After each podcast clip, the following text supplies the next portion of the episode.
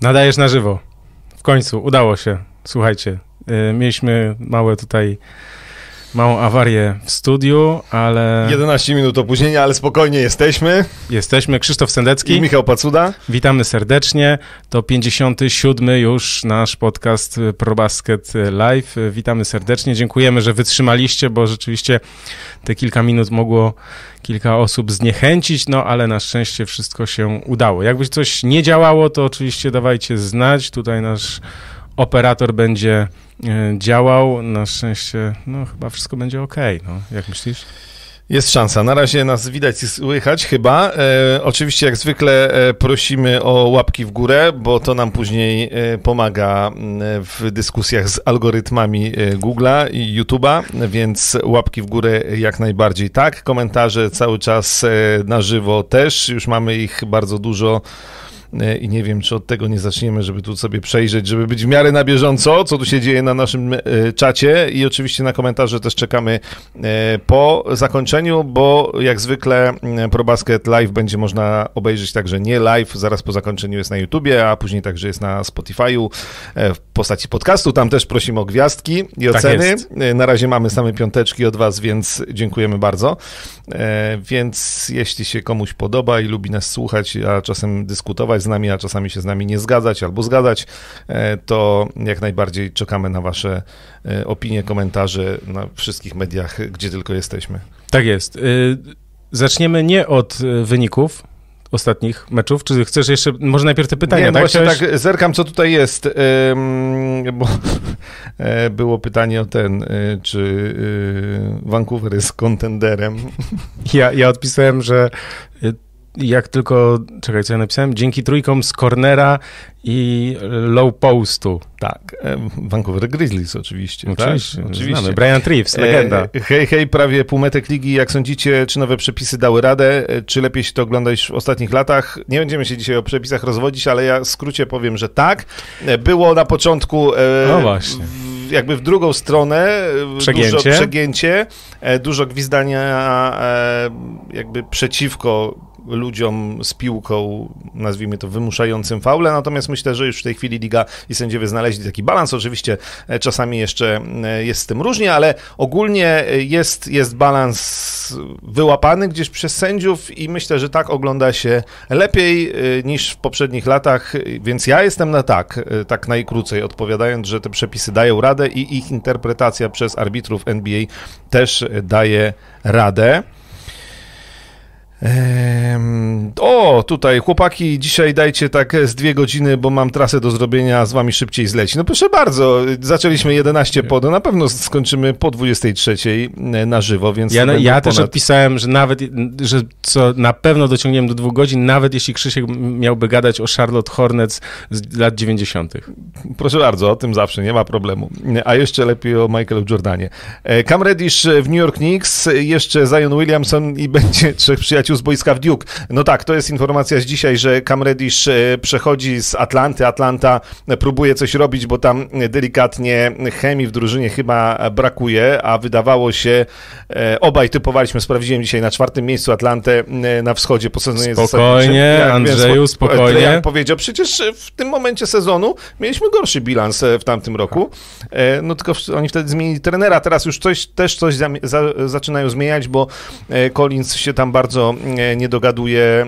e, z- Collins to się zawsze nie dogaduje, on no, to od on początku. chciałby być wiesz. gwiazdą tam. Dostał duży kontrakt, bo chciał, no to dostał, dobrze grał w poprzednim sezonie, a teraz e, marudzi, że wszystko jest pod e, Treya Younga e, i generalnie w Atlancie e, brakuje. Mi się wydawało, że to jest gotowa drużyna do tego, że sezon zasadniczy to oni z rozpędu i, i będą próbowali powtórzyć sukces z playoffów, natomiast z poprzedniego sezonu, natomiast e, tam się coś nie bardzo dzieje. Oddali Kama Reddisha e, do Nowego Jorku. E, Na Kama Reddisha było sporo chętnych, niekoniecznie Nowy Jork wydawał mi się drużyną pierwszej potrzeby, która go potrzebuje, ale to jest świetny chłopak. Ten tekst o Zajonie, tutaj jakby ktoś nie wyłapał, no to Cam Reddish grał w Duke z RJ Barrettem Barrettem, no. i z Zajonem. E, więc ja już miałem nawet tekst przygotowany, że żarty o Zajonie, przyjściu Zajona do Nowego Jorku 3-2-1 start, no ale tu już zostałem od razu wyprzedzony e, przez e, Piotra Zająca, więc pozdrawiamy. No tak, rzeczywiście, na razie jest Reddish i jest RJ Barrett. O Kamie Reddishu swoją drogą kiedyś Mike Krzyżewski, trener legendarny i trener Duke, powiedział, że to jest piękny koszykarz, w znaczeniu jego gra jest piękna, jest taka płynna, miło się to ogląda dla oka, więc, więc to jest chłopak, a to też ciekawostka mm, z Hamem Reddishem, bo nie, też może nie wszyscy to pamiętają, bo ja też nie pamiętałem, dzisiaj sobie doczytałem, że e, to jest gość, który był bo wiesz, czasami jak są wymiany, to mamy tam ktoś za kogoś, tam piki w drafcie, nie? I to piki w drafcie później się okazują fajne albo niefajne. On był pikiem w drafcie dodanym do Treya Younga, w wymianie za Lukę Doncicza. E, po tym drafcie 2018, bo on rok później przyszedł w drafcie, w 2019. E, więc on się okazał tym pikiem w drafcie, więc tak naprawdę za Lukę Doncicza Atlanta dostała Treya Younga, no i okazało się, że Reddisha, nie wiem ciągle, czy to e, lepiej, czy nie lepiej dla Atlanty, w każdym razie dzisiaj już Reddisha w Georgii nie ma, będzie grał sobie.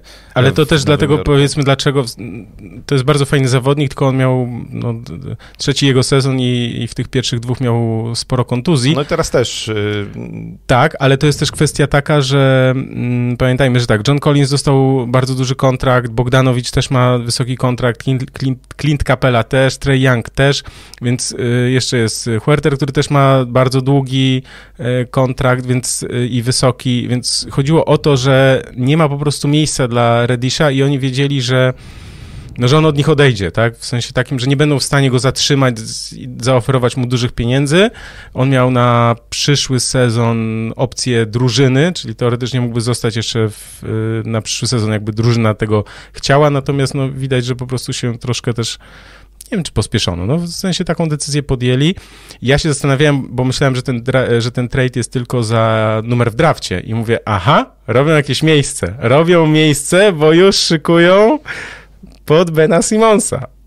Ale no kto wie, no zobaczymy. Moim zdaniem jest jakiś powód tego, nie tylko taki, żeby po prostu Redisha, nazwijmy to, wyeksportować, yy, tylko tak mi się wydaje, że tam coś, coś może być na rzeczy, tak? Czyli, że, że jest jakiś drugi transfer w przygotowaniu w głowach e, menadżerów. Może tak być, bo rzeczywiście w Atlancie nie dzieje się za, za dobrze. W Nowym Jorku też e, trochę kombinują. Cam Reddish no, będzie takim uzupełnieniem gdzieś tam tych skrzydłowych. E, akurat ostatnio i RJ Barrett i Julius Randle grają dobrze, po, bo początek sezonu w sumie szczególnie w przypadku Bareta, ale Randla też no, nie wyglądał e, najlepiej. Natomiast ostatnie mecze są jakby takie obiecujące, że może w tym Nowym Jorku jednak e, wracamy do tego, co było w tamtym e, sezonie i gdzieś tam się też udało znaleźć ten balans w grze, mimo że nie ma Derricka Rose'a chociażby w tej chwili. E, dobrze, Morant chyba już przestał się przejmować opiniami z widowni, przynajmniej wyniki na to wskazują. E, no tak, chociaż patrząc na tą reakcję na te dzieciaki ubrane w koszulki Stefa Kerego, e, który on potraktował zimnym wzrokiem i trochę niechęcią, to mam wrażenie, że cały czas gdzieś tam w, ale może... Ale zostawmy to do opowiadania o Memphis, bo tutaj Dobrze, wydaje, że tak, będzie, wiesz, półgodzinna dyskusja. Do, o Jamorancie jeszcze sobie pogadamy. Eee, Rasowi też wszystko wywaliło w powietrze, no ale to wiadomo, Lakers oczywiście będziemy rozmawiać, no bo przecież nie byłoby Pro Basket Live bez Los Angeles Lakers. Bez wyżywania się. Tak. Cześć, fajnie, że mój ulubiony podcast się zaraz zacznie. No już się zaczął, proszę bardzo. Eee, nie znam się na koszu, nawet e, nie potrafię grać, ledwo w drzwi trafiam, ale lubię was słuchać. No to tak jak Russell Westbrook ostatnio, też ledwo w drzwi trafia, ale... E, no, spoko. Bardzo dziękujemy. Koszykówka jest dla każdego, nie ma problemu. E, wymiana była Atlanta-Nowy Jork. No to mówiliśmy o Kamie Reddishu, który przenosi się do Wielkiego Jabłka. E, cóż tu jeszcze jest? Tak sobie szybko patrzę. Hmm. Możemy Dob- przejść. Dobry myślę, wieczór no, wszystkim. Dobry wieczór wszystkim. Myślę, że możemy przejść, zanim powiemy o wynikach, bo mamy taki sobie schemacik, żeśmy zbudowali z Krzyśkiem, że Krzysiek opowiada o tych ostatnich dwóch dniach i dzięki temu mamy taki e, punkty e, wyjściowe do omówienia o niektórych drużynach, prawda? Sędzia doliczy czas dodatkowy. Tak, Przepraszam sędzia- Się, tak, do, do podcastu doliczy dzisiaj za opóźnienie. Tak, no tak, tak, mamy. Kontynuuj, przepraszam. Tak, się nie natomiast myślę, że dużo ważniejszym wydarzeniem, które był w zeszłym tygodniu, prawie że można, nie no, niedziela była w zeszłym tygodniu, no więc jakby w zeszłym tygodniu, to jest powrót Kleja Thompsona. Po 941 dniach, po dwóch latach ponad, o, najpierw, od, najpierw zerwał więzadło y, krzyżowe w kolanie, za wcześnie chciał wrócić i ja, ja słuchałem różnych tam podcastów, czytałem sobie troszkę, to było tak, że on zerwał to krzyżowe i tak bardzo chciał szybko wrócić, że po prostu jak był ten moment y, przed sezonem, y, już rok od, rok od kontuzji, to on po prostu na maksa grał wszędzie. Wszędzie, gdzie się dało. W Los Angeles po prostu tu na hali takiej, na takiej, z takimi gośćmi, wiesz, jak my 10 lat temu, czy 15, on też grał. Wszędzie po prostu, gdzie się dało, codziennie i tak dalej. No i stało się najgorsze, bo y, zerwał wtedy Achillesa. I to jest, to są dwie naj, najpoważniejsze kontuzje koszykarskie, można tak powiedzieć, które się przydarzają koszykarzom, to znaczy krzyżowe, chociaż teraz i tak już jest Jakoś ta biologia, słuchaj, to jest coś takiego nie, nie, niewiarygodnego. medycyna poszła do medycyna ale tak, i- medycyna, i... ale też biologia, ale też nasze organizmy jakby kiedyś to Kiedyś jak skręciłeś kostkę, to stary dwa miesiące cię nie było, nie? Jeszcze nogę w gips sadzali w ogóle bez sensu. Teraz, teraz kostkę to tam, wiesz, dwa, trzy tygodnie, zabiegi od razu i, i wracasz. No, czasem oczywiście jest mocniejsze skręcenie czy tam uraz, ale e, kiedyś jak krzyżowe, no to w ogóle kończąca karierę, nie? W sensie kontuzja często była. Teraz ludzie po roku wracają, niektórzy po dziewięciu miesiącach, więc jakby to jest to. Achilles, no to też jest mega, bardzo poważna kontuzja i no, pytania były wobec Kleja Thompsona, czy on jak wróci, to czy będzie nadal tym samym klejem, tak? Czyli y, to, że on rzuca świetnie, to wszyscy wiemy i to było jakby, może stać w rogu i walić truje. Tyle, że to był zawsze bardzo dobry obrońca. To znaczy zawodnik, który nie tylko dawał bardzo dużo w ataku, ale też świetnie bronił. Najczęściej bronił tych graczy, no najlepszych graczy drużyny przeciwnej z, na podobnych pozycjach, tak? Czyli powiedzmy, że obwodowych. No i Clay Thompson wrócił. Słuchajcie, wyszedł w pierwszej piątce. E, pierwszy rzut trafił od razu z wejścia, potem chyba z pięciu rzutów nie trafił. Grał e, 20 minut, e, oddał 18 rzutów, skończył z 17 punktami, ale wykonał taki wsad, że po prostu wszyscy pospadali z krzeseł. Steph Curry, który nie, nie był na boisku, to w ogóle wybiegł z ławki. Szaleństwo było ogromne. No i e, atmosfera w hali była taka, jakby po prostu, jak przed walką bokserską, jak przed, wiesz, takim wejściem na ring i tak dalej. Clay tam bardzo w sensie po, potrzebował, chciał e, tych, tych takich pozytywnych emocji, w sensie tej od kibiców. E, no, podobno atmosfera była wyjątkowa, tak? To znaczy, że, że naprawdę można było to, można było to poczuć e, jako rzecz naprawdę wyjątkową i zresztą Clay Thompson powiedział, że to jest no, jeden z jego najwspanialszych momentów w karierze, e, jak zdobycie mistrzostwa, a może nawet i więcej, tak? Więc jakby mm, rewelacyjna tutaj cała ta otoczka. Draymond Green, który słuchajcie, naderwał, e, czy tam na- naciągnął mięsień w łydce, e, nie, nie zdecydował się na grę w tym meczu, ale wyszedł w pierwszej piątce i od razu w, tam w siódmej sekundzie sfaulował, żeby zejść. Tak wszystko było umówione, ale chodziło o to, żeby on był podczas prezentacji i wyszedł w tym wyjściowym składzie. Ja myślę, że to znaczy to ładne, w sensie nie wiem, czy to jest aż tak ważne, jak to, jak oni Myślę, to tak że ważne dla Draymonda Greena też było, żeby być e, wyczytanym obok, żeby wejść No razem, tak, być tak. przy Kleju Thompsonie. Tak, ale, ale, ale to wpływa na jego statystyki, tak? Bo mu to zmniejsza średnie. Tak, ale myślę, że Draymond Green nie jest zawodnikiem, który No to w bardzo dupie, by myślę, no. tak, dbał o swoje statystyki. Zresztą w drugim meczu e, Kleja Thompsona, e, czyli z Memphis Draymonda Greena e, zabrakło, znaczy no w tym oczywiście z Cleveland też zabrakło, ale Golden State Warriors wygrali.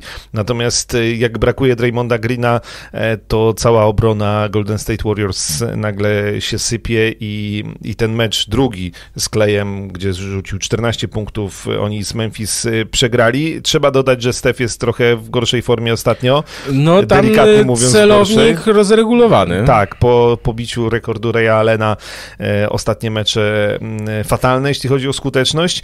E, trochę, e, znaczy jeszcze wracając na chwilę do, do Kleja Thompsona, tego debiutu, mam wrażenie, że on bardzo chciał pokazać, że on jest naprawdę gotowy i że on nie jest tylko gotowy właśnie do tego, żeby rzucać e, trójki e, gdzieś tam z czystych pozycji, jak dostanie piłkę, tylko e, do tego, żeby wejść pod kosz, żeby zapakować tą piłkę do kosza, żeby grać jak stary Clay Thompson. Trochę jeszcze minie czasu, zanim on wróci do pełnej mm, jakby sprawności w defensywie. Myślę, na to trzeba czasu. Też tak, ja taki mini problem widzę jednak, mm-hmm. który ma, będzie miał Steve Kerr, to trzeba będzie rotować minutami i odpowiednio miejscem na parkiecie z e, Wigginsem. Bo... No ale jeszcze jest, wiesz, Jordan Poole. No ale Jordan Poole, okej, okay, no ale to rozumiem, że Jordan Poole jest w tej chwili rezerwowym. Anderson. No tak, no ale dobrze, Jordan Poole grał znakomicie pod nieobecność, w tym sezonie pod nieobecność Kleja Thompsona, ale Clay Thompson jest tym podstawowym zawodnikiem, pierwszopiątkowym, gwiazdą.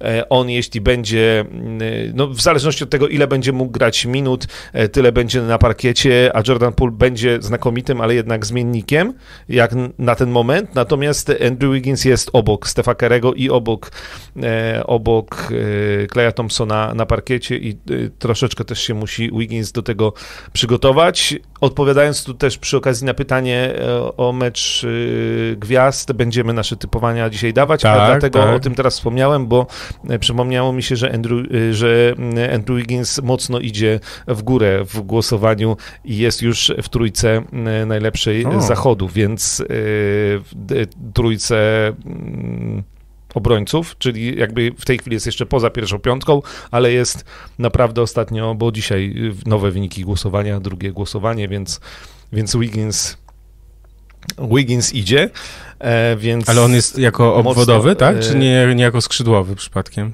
Poczekaj, już ci mówię, już ci mówię, poczekaj, bo teraz mówiłem z pamięci, a Ku to, pamięci. a to nie jest nigdy dobre. To ja czekaj, bo ja dostałem maila z NBA, to ja ci powiem. Front Oczywiście, że skrzydłowy. No, a no to Frontcourt. dobrze, ale trzeci, czyli jest już tak, Le LeBron James jest na tak, pierwszym tak, tak, miejscu, ponad 4 miliony, Nikolaj Jokic 3 miliony głosów, Andrew Wiggins 1,8. Tak. Bo wyprzedził Pola, Pola Georgia. Georgia tak. Dobrze, e, to tak, no czyli jest w tej chwili w pierwszej piątce meczu gwiazd Andrew Wiggins. E, któż by się tego spodziewał jeszcze rok temu, bo myślę, że tak parę ładnych lat temu to mogliśmy na to liczyć, że kiedyś Andrew Wiggins zagra w meczu gwiazd, bo potencjał miał ogromny, a później narzekaliśmy tylko, że tego potencjału nie wykorzystuje. E, dobrze. Tak, ja chciałem jeszcze coś wrzucić, bo akurat dzisiaj sobie coś tam troszkę oglądałem i też słuchałem o Toronto Raptors, bo wyskoczył trade transfer Redisha i ja mam taką historyjkę, którą ja tego nie pamiętałem. Ty pewnie też nie. Mhm. Pewnie mało kto pamiętał, ale jeśli ktoś pamiętał, to szacunek za to. Słuchaj, Jeden to byłby, musielibyśmy zrobić oczywiście, ja nawet miałem taki pomysł od razu po tym, jak to usłyszałem, żeby zrobić taki tekst na ProBaskecie o takich najlepszych transferach w historii. I jeden z najlepszych transferów w historii, Toronto Raptors na pewno numer jeden, a nie wiem, czy w ogóle nie najlepszy transfer w historii NBA, albo no, przynajmniej jedna, jedna top ten, myślę, że mhm. by się znalazło.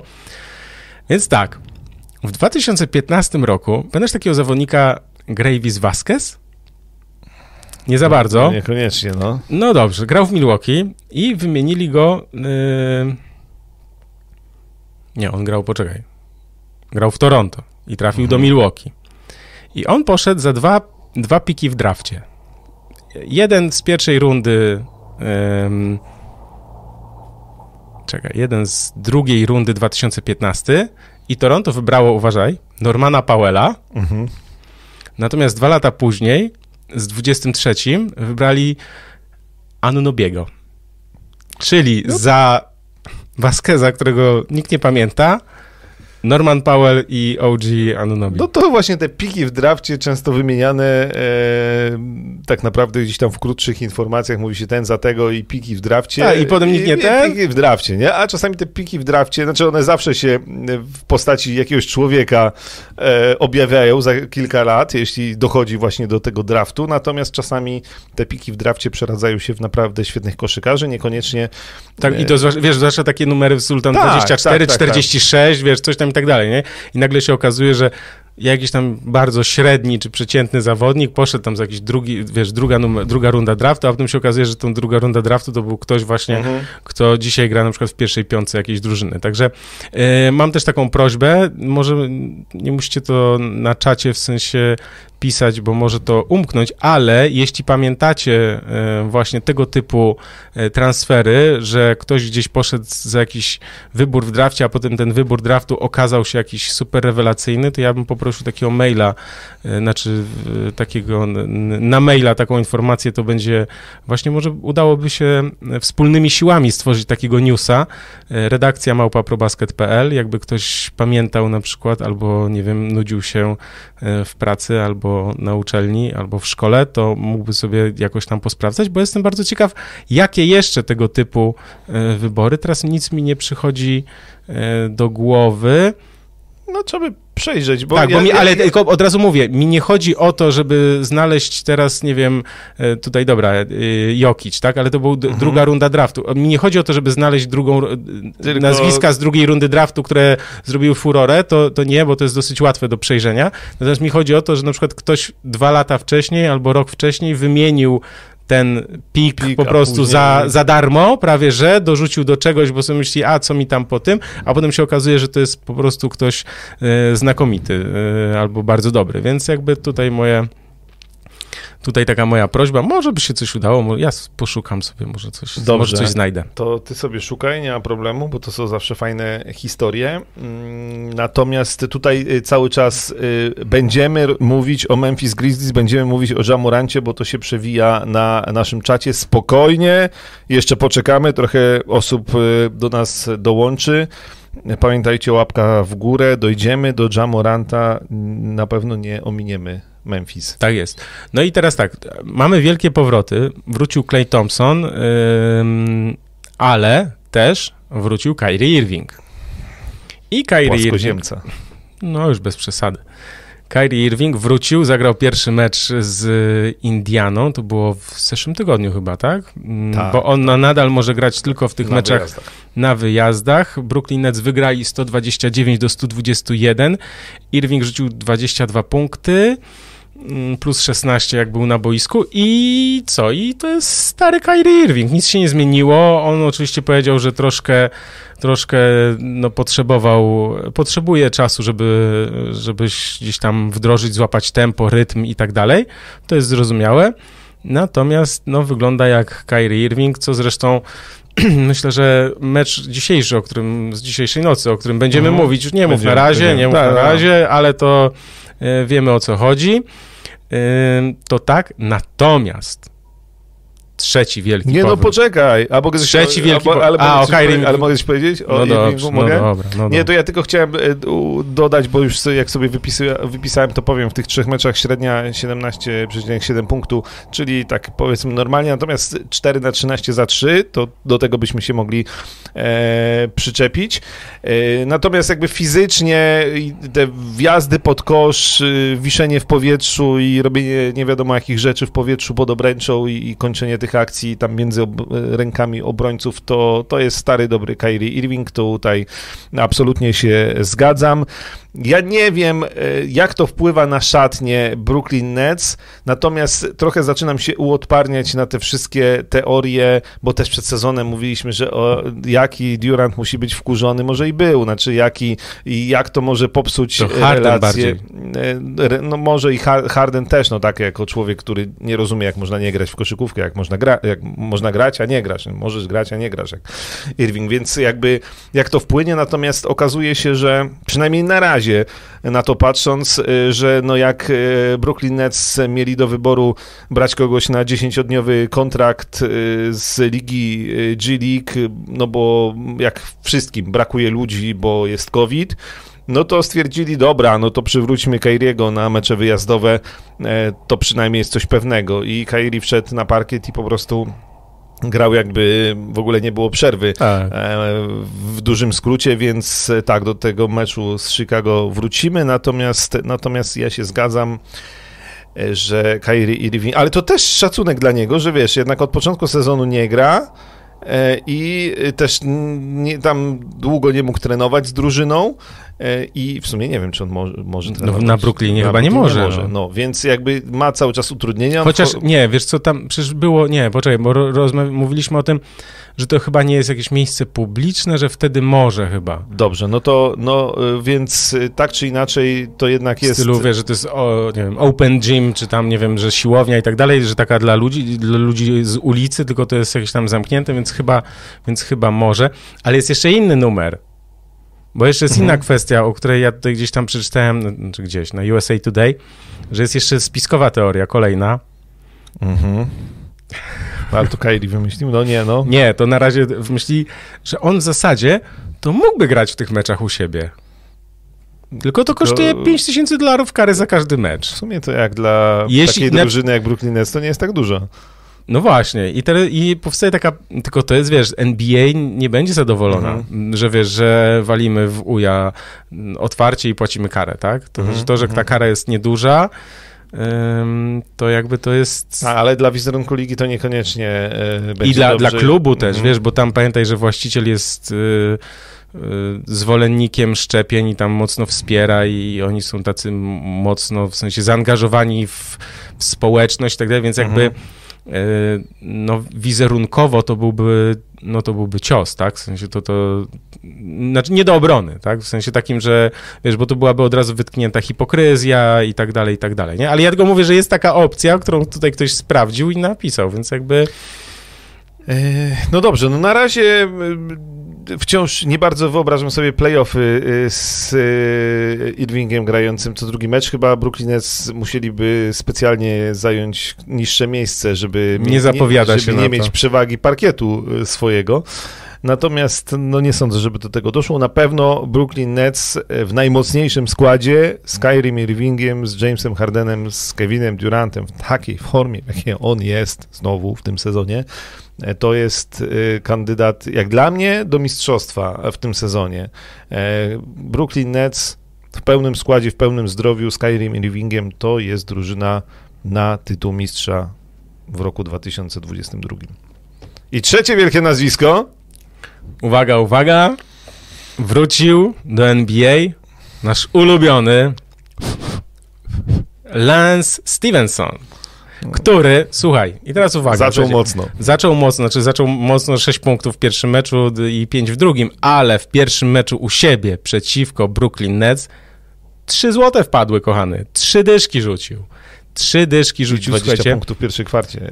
I to jest rekord NBA. Jeszcze nikt nigdy w historii w pierwszej kwarcie, wchodząc z ławki, nie zdobył 20 punktów. Żaden Lou Williams, wiesz, czy, czy inny super rezerwowy, Mhm. Jamal Crawford, tego nie zrobili. Jordan Clarkson i tak dalej. Więc y, szanujemy. Y, Lance Stevenson No potem było, słuchaj, potem wygrali z Utah Jazz i on rzucił 16, potem w tych kolejnych 14 i 6, okej, dobra, nie za dużo tam w sensie też grał, ale wiesz, z Utah Jazz miał 14 asyst, nie? I tutaj chciałbym, żebyśmy chwilkę porozmawiali, to znaczy ja zadaję ci takie pytanie otwarte na temat, bo zaraz przejdziemy, słuchajcie, do, Mhm. do wyników i tak dalej, nie? Ale to jest moje takie pytanie, nazwijmy to, które mi tak przyszło do głowy, jak zobaczyłem właśnie e, Lensa Mhm. Stevensona, który wrócił, który przecież nie grał, e, ile on nie grał w NBA? y, długo Dwa lata? nie grał y, w NBA. Ja to sprawdzę dla ciebie. Y, Dobrze, natomiast ja prawda? zadam to pytanie otwarte. Czy to nie jest trochę tak, że O drużyny... Matko Boska, Lakers to było ostatni raz jeszcze przed COVID-em, tak? 2018-19. No i teraz na chwilę się pojawił w Atlancie i, w Indianie. On przedwczoraj podpisał drugi dziesięciodniowy kontrakt, więc na razie ciągle jest e, Tak, w Indianapolis. ale ja zacząłem się zastanawiać, Mhm. czy to nie jest trochę tak, że, że drużyny NBA To jest w zasadzie, znaczy nie rozstrzygniemy tego, myślę. Pytanie będzie otwarte, do przemyślenia. Ja takie lubię najbardziej. Czy NBA troszkę nie za szybko rezygnuje z zawodników, którzy powiedzmy osiągają, nie wiem, wiek 30 lat, nadal są nieźli i mogliby coś dać, ale tak, drużyną, które mogłyby ich wziąć, na przykład się nie łapią do tych, nie wiem, walczących o mistrzostwo, natomiast te drużyny, które nie walczą o mistrzostwo, nie potrzebują, nie chcą takich zawodników, tylko jest na zasadzie dawaj tam, ogrywamy młodych, nie? W sensie gramy, gramy młodymi, po co nam on? I wiesz, i to jest, to jest case y, Carmelo Antonego, tak? Znaczy na pewno e, momentami nam się wydaje e, to aż dziwne i niesamowite, jak trudno jest wrócić czasami do NBA e, z takimi właśnie nazwiskami jak Lance Stevenson, jak Carmelo Anthony, jak DeMarcus Cousins, e, bo myślę, że to są też goście w stylu, nie wiem, Grega Monroe, który już trochę mimo wszystko nie pasuje do dzisiejszej NBA, albo nawet bardzo nie, nie trochę. E, I na pewno czasami jest bardzo trudno, a później się okazuje, że ci goście się odnajdują, ale to też jest różnie. No, odnajdują się albo się nie odnajdują. Isaiah Thomas, no mam wątpliwości. Greg Monroe się nie odnajdzie. Len Stevenson na razie to wygląda dobrze, ale to jest z drugiej strony powiedzmy dopiero drugi dziesięciodniowy kontrakt. Tam trzeba kogoś ze składu koniec końców wyrzucić, żeby on został na dłużej. E, więc e, naprawdę musi grać dobrze przez w kolejnych meczach. E, Carmelo Antony wrócił po długiej nieobecności, no i powiedzmy, że jak na emeryta to miewa się przyzwoicie. Raz lepiej, raz gorzej, no ale gra i w Portland i teraz w Lakers z ławki przyjął rolę rezerwowego. Nie każdy może starzyć się jak LeBron James. I yy, i okej, okay, no ja też nie mam do końca odpowiedzi, bo myślę, że nie ma jednoznacznej odpowiedzi. Y, bo to jest chyba pytanie, jaką rolę ten zawodnik jest w stanie też pełnić, tak? Nikt nie chciał Carmelo Antonego, bo uważał, że nie jest on w stanie zejść z pozycji lidera. Pamiętasz, te, pamiętasz jak on przeszedł chyba do Thunder i ktoś mu zadał pytanie, czy, czy myśli, że będzie wychodził z ławki? On tak, kto, ja? Wiesz, po prostu no parsnął śmiechem. To, tak samo jak wiesz, no Allen Iverson e, na końcu kariery nie, nie był w stanie pogodzić się z tym, że on mógłby wchodzić z ławki rezerwowych i ta kariera e, kończyła się w, w sposób średnio e, fajny. Więc e, to jest e, też pytanie do każdego z tych zawodników, bo, no bo są tacy, którzy wybiorą Europę albo Chiny i jeszcze zarobią trochę pieniędzy, jeszcze będą tam gwiazdami w całkiem niezłej drużynie, na przykład w Europie, albo po prostu zarobią pieniądze w Chinach. Greg Monroe przecież po odejściu z NBA poszedł do Bayernu Monachium, grał w Eurolidze, był... Tak, ale e, po, potem ostatnio w tym G-League to podobno jakiś dramat. No, no. no dramat, ale e, bardzo chciał wrócić chyba do NBA, skoro zarzucił pomysł gry w Europie, bo w Europie... Tam za 10 jeszcze... dni dostajesz tyle, co za, za rok. No. Nie no, w G-League nie dostaje. Znaczy, nie, w NBA jak się załapiesz nie, no, do NBA. NBA no tak, no aczkolwiek podejrzewam, że w Europie, gdzie obciążenia są jednak mniejsze i tych meczów się gra mniej, też te pieniądze w drużynach euroligowych nie są jakieś złe, chociaż oczywiście nieporównywalnie mniejsze niż to, co można zarobić w NBA, ale pytanie, ile Greg Monroe w tej chwili może tak naprawdę zarobić w NBA. No, myślę, że nie, jeśli w ogóle ktoś go zatrudni, bo myślę, że nie zatrudni. No ale dobra. Więc yy, zależy to od zawodnika. Trochę trzeba mieć szczęścia, że akurat jakaś drużyna potrzebuje kogoś tam, ja, e, danego zawodnika i on pasuje do tej roli i się zgodzi na tę rolę. Ja chciałem ci powiedzieć, bo taki zawodnik, e, król dziesięciodniowych kontraktów, który zrobił największą karierę wchodząc z G-League, no to pewnie Jeremy Lin. No tak. Jeremy Lin w tej chwili gra w lidze chińskiej. Mi się zdarza czasem komentować. Ja ostatnio komentowałem mecz z Jeremy, Fatalnie, fatalnie. Ja nie wiem, czy to jest jego normalna forma, ale po prostu był dramatyczny. Stary, to zawsze był zawodnik, który był po prostu złapał tak zwaną życiówkę i ta życiówka nie polegała na tym, że on zagrał jeden mecz, tylko zagrał powiedzmy, nie wiem, trzy czy pięć i wszyscy oszaleli na jego punkcie, wtedy w Nowym Jorku. Tak. Natomiast on, rzeczywistość lubi się narzucać, ja to zawsze powtarzam, ale to życie go szybko zweryfikowało. No ale poczekaj, zanim go zweryfikowało, to mieliśmy właśnie Linsanity w Nowym Jorku oraz kontrakt w Houston Rockets Houston na 80 milionów dolarów. Na 80? No, on podpisał kontrakt w Houston 80 milionów dolarów i no, dobrze, mówię z pamięci, ale... Kochany. To się wytnie, nie? Nie, no 80 milionów dolarów nie, przez no, Jeremy Lin nie, no podpisał. No coś ty, no. Nie, w sumie zarobił 65. Nie, nie, nie. W Houston to było na 34 za 3 lata. Nie, nawet nie pamiętam, ale no nie.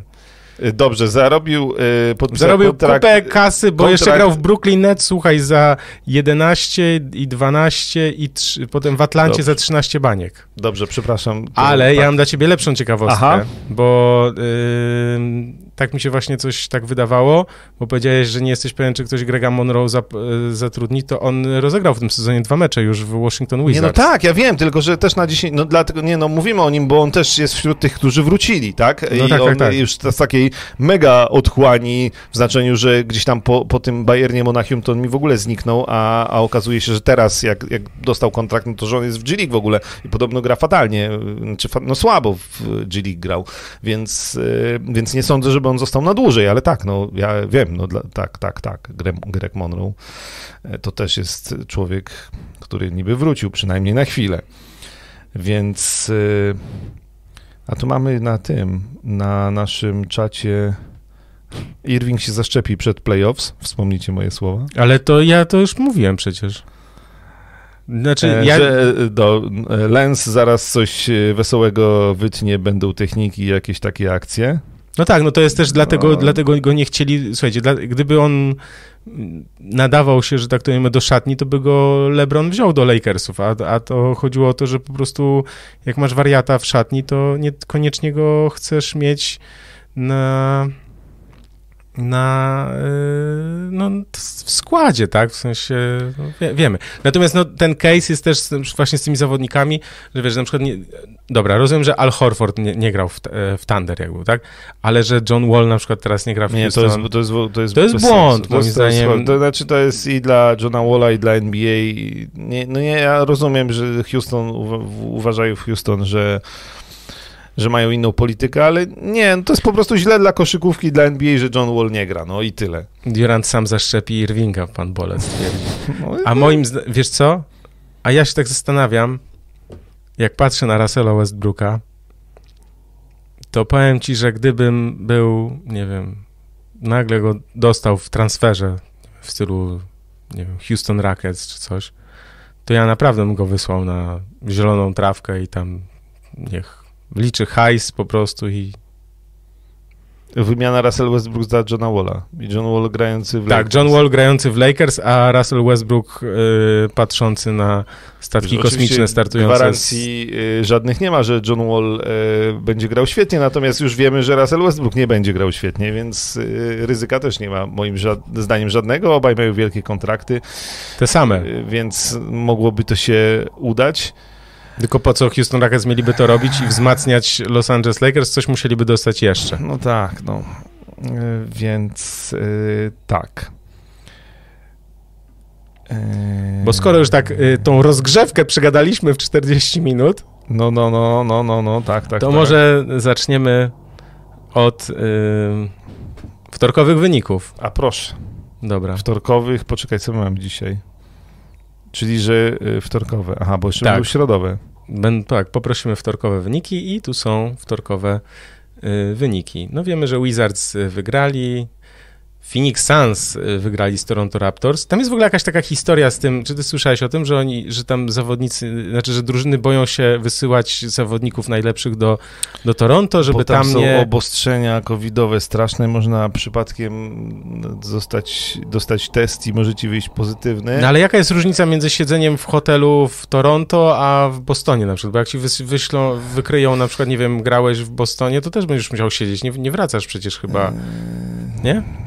Nie, Nie wiem, czy może, ktoś wie? Może ten. No na pewno w Toronto jest smutno, bo są puste trybuny, Tak, to jest... e, więc generalnie w Kanadzie jest trochę gorzej pod tym względem covidowym niż w Stanach Zjednoczonych i to jest różnica bardzo, bardzo e, widoczna. Tak, jeszcze w, jeśli chodzi o e, wtorek, no to mówiliśmy, tak? I to jest chyba ta okazja, żeby porozmawiać o Memphis Grizzlies za sekundę, tylko skończę te wtorkowe wyniki. Wygrali z Golden State Warriors, Pelicans wygrali z Wolves, e, Chicago Bulls rozbili Detroit Pistons i Los Angeles Clippers odrobili 25 punktów chyba, tak? Z Denver Nuggets, to w ogóle jakieś Tak, szaleństwo. Clippers to jest drużyna, która mnie bez Paula George'a, bez Kawhi Leonarda po prostu cały czas zaskakuje ja Niejaki znaczy, nawet włączyłem Amir- ten mecz i mówię wow. Tak, Amir Kafi 18 punktów, 5 zbiórek, 7 asyst. Y, no ale Denver też, umówmy się, to akurat w tym meczu nieźle zagrał Aaron Gordon, ale to jest drużyna, która jest na No, plecach Nikoli Jokicza, Papę, tak. e, więc y, też jakby liczba osłabi, jakby nieobecnych i z jednej i z drugiej Tak, strony tak, jest tak, ogromna, tak, więc em, Clippers szanuje, że oni naprawdę cały czas są w grze, mimo że e, no, bardzo prawdopodobne jest, że Paul George może nawet do końca sezonu tego też nie wróci, bo ten jego łokieć jest w stanie takim, że prawdopodobnie będzie potrzebna operacja. Jak będzie potrzebna operacja, to. Ten to ma pecha, co? tak. On tam łokieć, bark, już nie mówię o tej nodze, co tam złamał, tak? Kiedyś, pamiętam taką straszną no Jezu, kontuzję. To, to było, tak.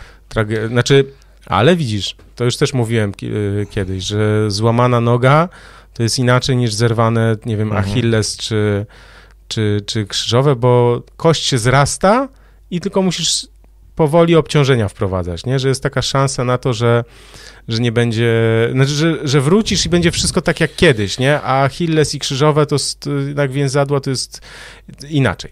Ale dobra, czy już możemy o A będziemy jeszcze do tych meczów wracać? wtorkowych? Tak. No, myślałem, jak że cię- wrócimy do Memphis i Dobrze, to, y, to już. coś jeszcze bo- chciałeś o innym meczu, tak, tak? bo wiesz co, Dobra. bo o Memphis to zaraz trochę więcej pogadamy, natomiast y, przy okazji y, tak, y, ja trochę będę powtarzał po tobie y, wyniki. Waszyngton wygrał z Oklahomą i to nie jest zaskoczenie, natomiast nie było Bradley'a Billa, zagrał świetny mecz Kyle Kuzma, taki mecz na poziomie A, właśnie, zapisałem sobie, żeby Ku- Kuzmy w ogóle powiedzieć o nim. No, no, mów. mów. E, więc, e, więc Kyle Kuzma naprawdę chyba najlepszy mecz w tym sezonie. Rozegrał 29 punktów i w ogóle poprowadził Waszyngton e, do zwycięstwa przeciwko Oklahomie, ale, ale dobra. Także to o tym trzeba wspomnieć i o tym, że mm, nieco wcześniej e, doszło do bójki e, w Tak. korytarzu pomiędzy Harelem e, a mm, KCP. e, Tak, e, Caldwell Pope'em. E, Więc e, panowie się po- po- pobili się schodząc w korytarzu do szatni w przerwie meczu, więc tam atmosfera była nie, nie najlepsza, natomiast ten Waszyngton mm, jakby nie wpłynęło to chyba na razie długofalowo na całą tę drużynę. Chyba sobie panowie dali po razie, wytłumaczyli o co chodzi e, i na razie grają e, dalej. E, Phoenix Suns a propos Toronto też wyciągnęli mecz, bo nie tylko Clippers wyciągnęli, ale Phoenix wyciągnęli mecz, który powinni przegrać tak naprawdę i tylko dzięki wielkości Chrisa Pola wygrali. Do Chicago wrócimy przy meczach środowych, bo tutaj akurat rozbili Detroit, no ale to żadna historia, natomiast w środę mecz z Brooklynem był zdecydowanie ciekawszy. E, I co ja jeszcze chciałem powiedzieć, że jeszcze, a jak Kuzma zagrał dobrze, to też dodajmy, że Brandon Ingram zagrał e, bardzo dobry mecz e, w Nowym Orlanie. Powi- powinien grać ka- każdy taki mecz. Powinien. Powinien tak każdy mecz grać. Oni wygrali z Minnesotą, która tam powiedzmy jest na, w tej chwili na lekciutkim minusie, ale ta Minnesota jest przyzwoita w tym sezonie. No i tak to możemy już przejść do meczu Golden State Warriors z Memphis Grizzlies, który Memphis Grizzlies wygrali 116 do 108. Mhm. E, W tym meczu, co prawda, Steph Curry rzucił 27 punktów, ale żebym ja. Czekaj, żeby z głowy znowu nie mówić. 2 na 9 za 3. No właśnie o to mi chodziło. Dziękuję bardzo. Poczekaj, gdzie ja na tych kartkach mam ten mecz? No i no, i no, no za dużo kartek. Ja będę szukał, natomiast No my przede wszystkim będziemy chcieli rozmawiać pewnie o Memphis Grizzlies, prawda? E, Jamorant w tym meczu 29 punktów, 5 zbiórek, 8 asyst. Y, Ja miałem o... To muszę odpalić telefon y, w znaczeniu Twittera z telefonu, bo miałem od naszego wiernego widza i słuchacza Marcina Pankowskiego pytanie. E, Czy po powrocie Dylana Brooksa Memphis jest w stanie powtórzyć wyczyn Phoenix lub Atlanty z zeszłego sezonu? Wzorowy sposób przebudowy drużyny, odesłanie starzejących się Gasola i Conleya, mądre wybory w drafcie oraz bardzo dobry coach. Memphis to przyszłość NBA. No i w tym momencie to nie wypada powiedzieć yy, nic innego niż się po prostu z tą tezą zgodzić. Tak, na ten moment Jamorant wygląda na Treya Younga tego sezonu, Memphis Grizzlies wyglądają na Atlantę albo Phoenix e, tego sezonu, czyli na drużynę, która może powalczyć z każdym. 10 meczów z rzędu wygranych, 17 meczów wygranych z top 15 ligi, więc to nie jest tak, że oni wygrywają z Oklahoma, Houston i Orlando, tylko naprawdę wygrywają z mocnymi drużynami. Oczywiście doliczamy do tego, że składy różnych drużyn wyglądają różnie, ale oni też właśnie grają ostatnio bez Dylona Brooksa i to jest spora zmiana. Natomiast to, co odprawia Jamorant, to jest jakiś absolutny kosmos. Ja sobie tak pomyślałem, że są takie drużyny, też patrząc na typowanie nasze sprzed, sprzed sezonu, ja ich chyba na dziewiątym miejscu ustawiłem, Memphis bo wydawało mi się, że, no, no, no, że to będzie podobna drużyna jak w poprzednim sezonie. Są takie drużyny jak Orlando ostatnie, w ostatnich latach, Indiana, gdzie gdzieś wchodzisz na jakiś poziom i nie możesz go przeskoczyć. Żeby to zrobić, no to trzeba mieć y, kogoś, y, kto ma papiery na wielkie granie. Jamorant Oni ma... wyeliminowali, pamiętajcie, z play-inów Golden State Warriors właśnie i potem pierwszy mecz urwali Utah Jazz, tak? Tak, Pamiętam i, chyba. Tak, i, i, no tak, tak, tak. I jakby myśmy parę razy w tamtym sezonie chwaliliśmy Memphis, że ich się bardzo fajnie ogląda, że oni się bardzo fajnie rozwijają, że to jest mądrze zbudowana drużyna. Natomiast e, był potrzebny Jamorant e, no właściwie w formie All-Star na ten moment, bo dojdziemy do wyników i do naszych wyborów e, All-Star, natomiast Jamorant, to co on gra, to jest niesamowite. LeBron James powiedział o nim, że on zamiast łydek w nogach ma rakiety. To jest, to jak on skacze, to zaprzecza absolutnie prawom fizyki. Oczywiście mam nadzieję, że wszyscy widzieli, w ogóle polecam obejrzeć mecze Memphis Grizzlies, jak ktoś nie widział, ale na pewno wszyscy widzieli e, najlepszy blok tego sezonu, e, kiedy on E, w meczu z Los Angeles Lakers stracił piłkę, poszedł, jakby po, no, wrócił do obrony, gonił za zawodnikiem, który, który poszedł z piłką na kosz, za tą kontrę wracał. E, no i oczywiście z pomocy, z zapleców tego gościa, ale taka piłka rzucona lobem o górną część tablicy miała się tam wkręcić do kosza. On z dwóch nóg wyskoczył, E, tablicę miał tu, tu, na tej wysokości pod brodą, że musiał tą głowę w ostatniej chwili schować, żeby nie przywalić po prostu centralnie w tablicę. E, I ręce. E, Nos podobno uderzył nosem. No tam tak nosem lekko, lekko zawazi, zawadził, bo się już nie zmieścił, był tak rozpędzony. E, ręce w górnej części tablicy e, sobie po prostu tą piłkę właściwie dwoma rękami złapał, odbił o tablicę, e, spadł na ziemię e, i, i ruszył w drugą stronę. Więc absolutnie niesamowity blok. W tym samym meczu miał też Alejupa, gdzie jak do niego wyskoczył, to tak zajrzał do obręczy. Ja tylko powiem, że gość jest mojego wzrostu. Tak, on ma 191 centymetrów, w butach pewnie, więc pewnie trochę mniej e, i on skacze absolutnie fenomenalnie. Dla mnie taka, mm, taki Derrick Rose sprzed y, trochę ponad dekady. Znaczy niesamowity wyskok, niesamowita e, szybkość, zwrotność, mobilność, e, parcie e, na kosz, wejścia na kosz, absolutnie fenomenalne. Pewnie oczywiście rzut za trzy punkty niezły, Hany, natomiast... Poprawił. On z 30, bo to mówili, on, on, że, że ten miał 30 w zeszłym sezonie, teraz w tym sezonie ma 37, także to jest naprawdę on, już e, bardzo... On niedużo rzuca tak naprawdę za 3 punkty, bo... 4 na mecz. No 4 oddaje, na mecz średnio, oddaje. no są, oddaje, no są takie mecze, że oddaje na przykład dwa rzuty no tak, w tak, meczu, tak, no tak, tak. jakby nie jest, wiadomo, to nie jest ten typ obwodowego, co Steph Curry czy, y, czy Damian Lillard, raczej właśnie taki młody Derrick Rose, y, fantastycznie się to ogląda, bo jest to absolutnie fenomenalne, efektowne, czasami efekciarskie, ale też skuteczne i daje zwycięstwa drużynie i Memphis Grizzlies, y, która oprócz Jamoranta zbudowana jest y, świetnie jako, jako drużyna.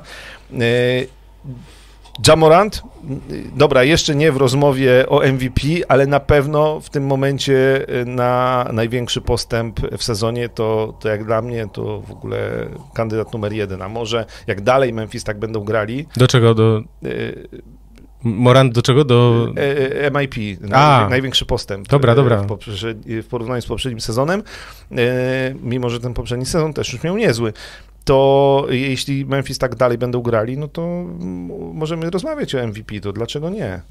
Tak, no licząc od 25 listopada, bo też trzeba podkreślić, że ta świetna gra i w ogóle seria Memphis zaczęła się bez y, Moranta, tak? Oni grali już znakomicie bez niego. Pamiętasz to takie, że oni przegrali też na tym. Y, przegrali z nim jedno mhm. spotkanie i ktoś powiedział tam z kibiców, że ale dlaczego przecież tam, znaczy jeden z kibiców powiedział, że grali, grali lepiej bez ciebie, nie? No i on tam mhm. się też jakoś tam y, poruszył, poruszyło go to. Natomiast słuchaj, od 25 listopada, czyli od święta Dziękczynienia, y, pierwsi w takich też statystykach zaawansowanych, czyli ten net rating, y, defensive rating też pierwszy, y, procent zwycięstw, no to wiadomo, pierwsi w zbiórkach i w przechwytach i w blokach. Wygrali 20 meczów od tego, od tego czasu. Następna drużyna na drugim miejscu to jest 15 zwycięstw od, y, od tego 21 listopada. Natomiast to, co ja zauważyłem, obserwując i właśnie oglądając sobie mecze, mecze Memphis Grizzlies, te, te, te kilka ostatnich gdzieś tam zerknąłem, to słuchaj, to oni są po prostu w niesamowitej formie fizycznej przede wszystkim. To znaczy oni wychodzą tak, jakby dwa tygodnie temu się skończył obóz przygotowawczy, bo wiesz, obu, obóz jest tak, że jest obóz jest mocno w, palnik, w sensie nie, nie w palnik, tylko w, w tyłek, w sensie obciążenie fizyczne, jest dołek, regeneracja, jest zwyżka bardzo, bardzo duża, tak? I oni wszyscy wyglądają jakby byli po prostu yy, właśnie w tej zwyżce, czyli to wszystko, znaczy nie to wszystko, ale ogromne zaangażowanie, yy, walka na tablicach yy, o każdą piłkę i to sprawia, że wiesz, wychodzi taki gość jak John Conchar i wiesz, wali dwie truje od razu po prostu ostrożnie. No. Wali, dwie, wali, wiesz, dwie truje od razu po prostu mhm. z jakiś, nie, wiesz, niekryty, bam, bam, dziękuję, nie? Wiesz, zawodnik, który gra tam, wiesz, po 15 minut w meczu, nie? Ten Desmond Bain też jest dobry, dobry ananas, nie wiem, czy ty go obserwowałeś. No, bo on trochę też urósł pod nieobecność Dylona Brooksa. Ale urósł wszerz przede wszystkim, w sensie, wszerz, żartuję, ale... ale... W, ro, w, roli w drużynie, tak? Bo... No tak, tak, ale, ale słuchaj, gość, no dobra, on, no, dobrze, on ma 95, coś takiego, ale, ale słuchaj, gość wygląda po prostu jak mały pudzian wiesz, jest tak wielki, tak szeroki, mhm. wiesz, no jak normalnie po prostu ma, ma budowę ciała, no nawet bym powiedział, że nie koszykarską, tylko właśnie kulturysty, ta górna część ciała jest po prostu ogromna, nie, natomiast on po prostu on tam z Lebronem, nie, czy widziałeś gdzieś z Lakersami jak grali, to, to on po prostu do Lebrona, no i co, no i co, no i co, wiesz, znaczy no, oni, oni, się, oni się już nie boją. Nie, oni się nie boją, oni są pewni siebie, oni e, wszyscy są przekonani, że są w stanie wygrać z każdym. W ogóle, jak mówimy o Jamorancie, no to trzeba powiedzieć, że trener e, Taylor Jenkins to w tym momencie wyrasta też na kandydata do rozmowy na Ale w ogóle jaka historia, bo gość ma 37 lat w tak, ogóle, no, wiesz. No jakby pasuje do tej drużyny. E, jest, jest, no w Memphis to, to już mówiliśmy też w poprzednim sezonie, tam jest zbudowana, na, na dobrych podstawach ta organizacja zbudowana. E, to Memphis y, naprawdę pod każdym względem może być wzorem dla organizacji NBA, każdej innej, szczególnie, że jest no jednak z dosyć małego miasta. No, z, ja, tak, tak, no wiemy z, z miasta, które nic nie ma, tak jak znaczy, się mówi złośliwie, Elvis, tak? Elvisa Presleya miało, no i, y, i, i tyle tak naprawdę, więc y, więc... Różnica jest taka też, że wrócił Jaren Jackson, on wrócił pod koniec zeszłego tak. sezonu, ale teraz gra już jakby regularnie, w sensie jest w formie, tak, bo to Pytania też trzeba... to są, jaki sens był wymieniania Valanciunasa na Stevena Adamsa? E... Wiesz co, znaczy ja też o tym myślałem ostatnio i jaki to był sens? Chyba nie wiem, może, Wal może Valanciunas chciał zbyt dużą rolę odgrywać w ataku na przykład. Może. Bo to jest, no i wiesz, i wymienili na gościa, który przede wszystkim stawia mocne zasłony i zbiera. A jak w zbiórkach, e, licząc jakby liczbę zbiórek średnią, oni są na pierwszym miejscu w lidze e, w tym momencie, więc e, może to jest ten sens. Chociaż ostatnio też Adams nie grał, ale, ale generalnie świetnie zbudowana drużyna, i Jackson, i Adams, i Bain, Jamorant, jak Brooks wróci, no to no w tej chwili nie można nic innego powiedzieć niż y, to, że oni e, będą próbowali sprawić niespodziankę w playoffach. Y, mamy jeszcze pół sezonu, to jeszcze jest dużo. Tak, Natomiast... ja, te chcę, ja też chcę to powiedzieć, żeby to wybrzmiało. Słuchajcie, mamy połowę stycznia. Oni złapali swój tak zwany, wiesz, hype i, i wiatr w żagle w styczniu. Nie do końca chcesz być w optymalnej formie w styczniu, tylko chcesz być w kwietniu, w maju i w czerwcu. No. Więc yy... ja też chcę przypomnieć, jak się zachwycaliśmy, nie wiem, miesiąc temu Golden State Warriors. Teraz mówimy, no, jest nieźle, znaczy jest to wysokie miejsce, natomiast no tu Steph zaczyna pudłować, Green nie gra i tak dalej, nie? Że, że jakby już nie ma takich zachwytów nad Golden State Warriors, tak? No, czyli jak po cichutku, spokojnie Milwaukee Bucks, jak zwykle tam na koniec dziękujemy, do widzenia. E, nie, no tak. Ani trzeba to, załatwi. No. Trzeba to brać pod uwagę, e, że naprawdę też, też jak była połowa sezonu, znaczy teraz mamy połowę sezonu i tak patrzyłem w te nasze przedsezonowe ustawienia, no to niektóre rzeczy trafiliśmy, niektóre niekoniecznie, ale, ale niektóre się jeszcze mogą zmienić. Ale mogą się zmienić. Ja no. jestem przeciwny, żebyśmy, żebyśmy się nie, teraz no, tutaj tłumaczyli ja wiem, z rzeczy, ja wiem, które... Ja wiem, dlatego, bo ja już odpisałem, że pewnie, pewnie spojrzymy, ale zostawimy to jeszcze sobie. Jeszcze, jeszcze damy szansę Los Angeles Lakers i Atlancie Hawks na to, żeby się odbili od dna tak. Czy my jeszcze chcieliśmy o Grizzlies coś powiedzieć? Pytanie jest takie, czy to już jest ten moment, że obok Phoenix Suns, Golden State Warriors i Utah Jazz stawiamy Memphis Grizzlies jako tego słowa nie użyję, jako jednego z faworytów z pierwszej, czy, czy bo, Ale do mistrzostwa? Nie, poczekaj, do, Zachodu? Do, do, do, na zachodzie, no bo mamy, mamy trzy drużyny, które są na pewno w tej chwili od początku i w zasadzie pewnie do końca sezonu będą najlepsze na zachodzie, czyli Jazz, Warriors i Suns, tak? Co prawda Memphis Grizzlies teraz y, zajmują trzecie miejsce, ale pytanie jest takie, czy to jest już zespół, że powinniśmy ich stawiać w tej samej, mi chodzi o to nawet nie miejscu w tabeli, tylko w tej samej kategorii na nich patrzeć. I to jest takie pytanie otwarte.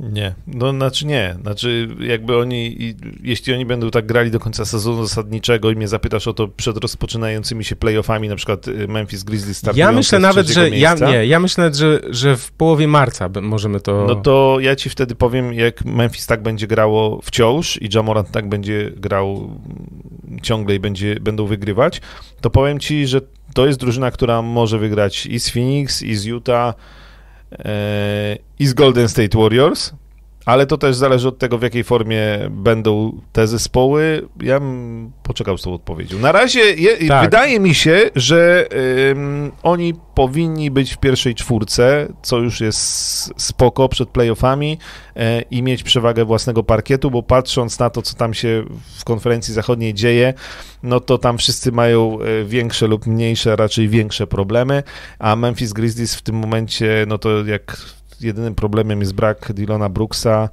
gdzie wchodzi Bane i, i gra prawie tak samo dobrze, chociaż może nie tak dobrze w obronie jak, jak Brooks, natomiast y, nie no, jest tam wszystko na swoim miejscu poukładane, jak nic się nie wydarzy w stylu plaga kontuzji, to to Memphis Grizzlies wyglądają mi na drużynę na pierwszą czwórkę zachodu i to mogę dzisiaj powiedzieć. To, to tak, ten. natomiast A warto obserwować to... jeszcze ten taki kluczowy moment, czyli mecz gwiazd.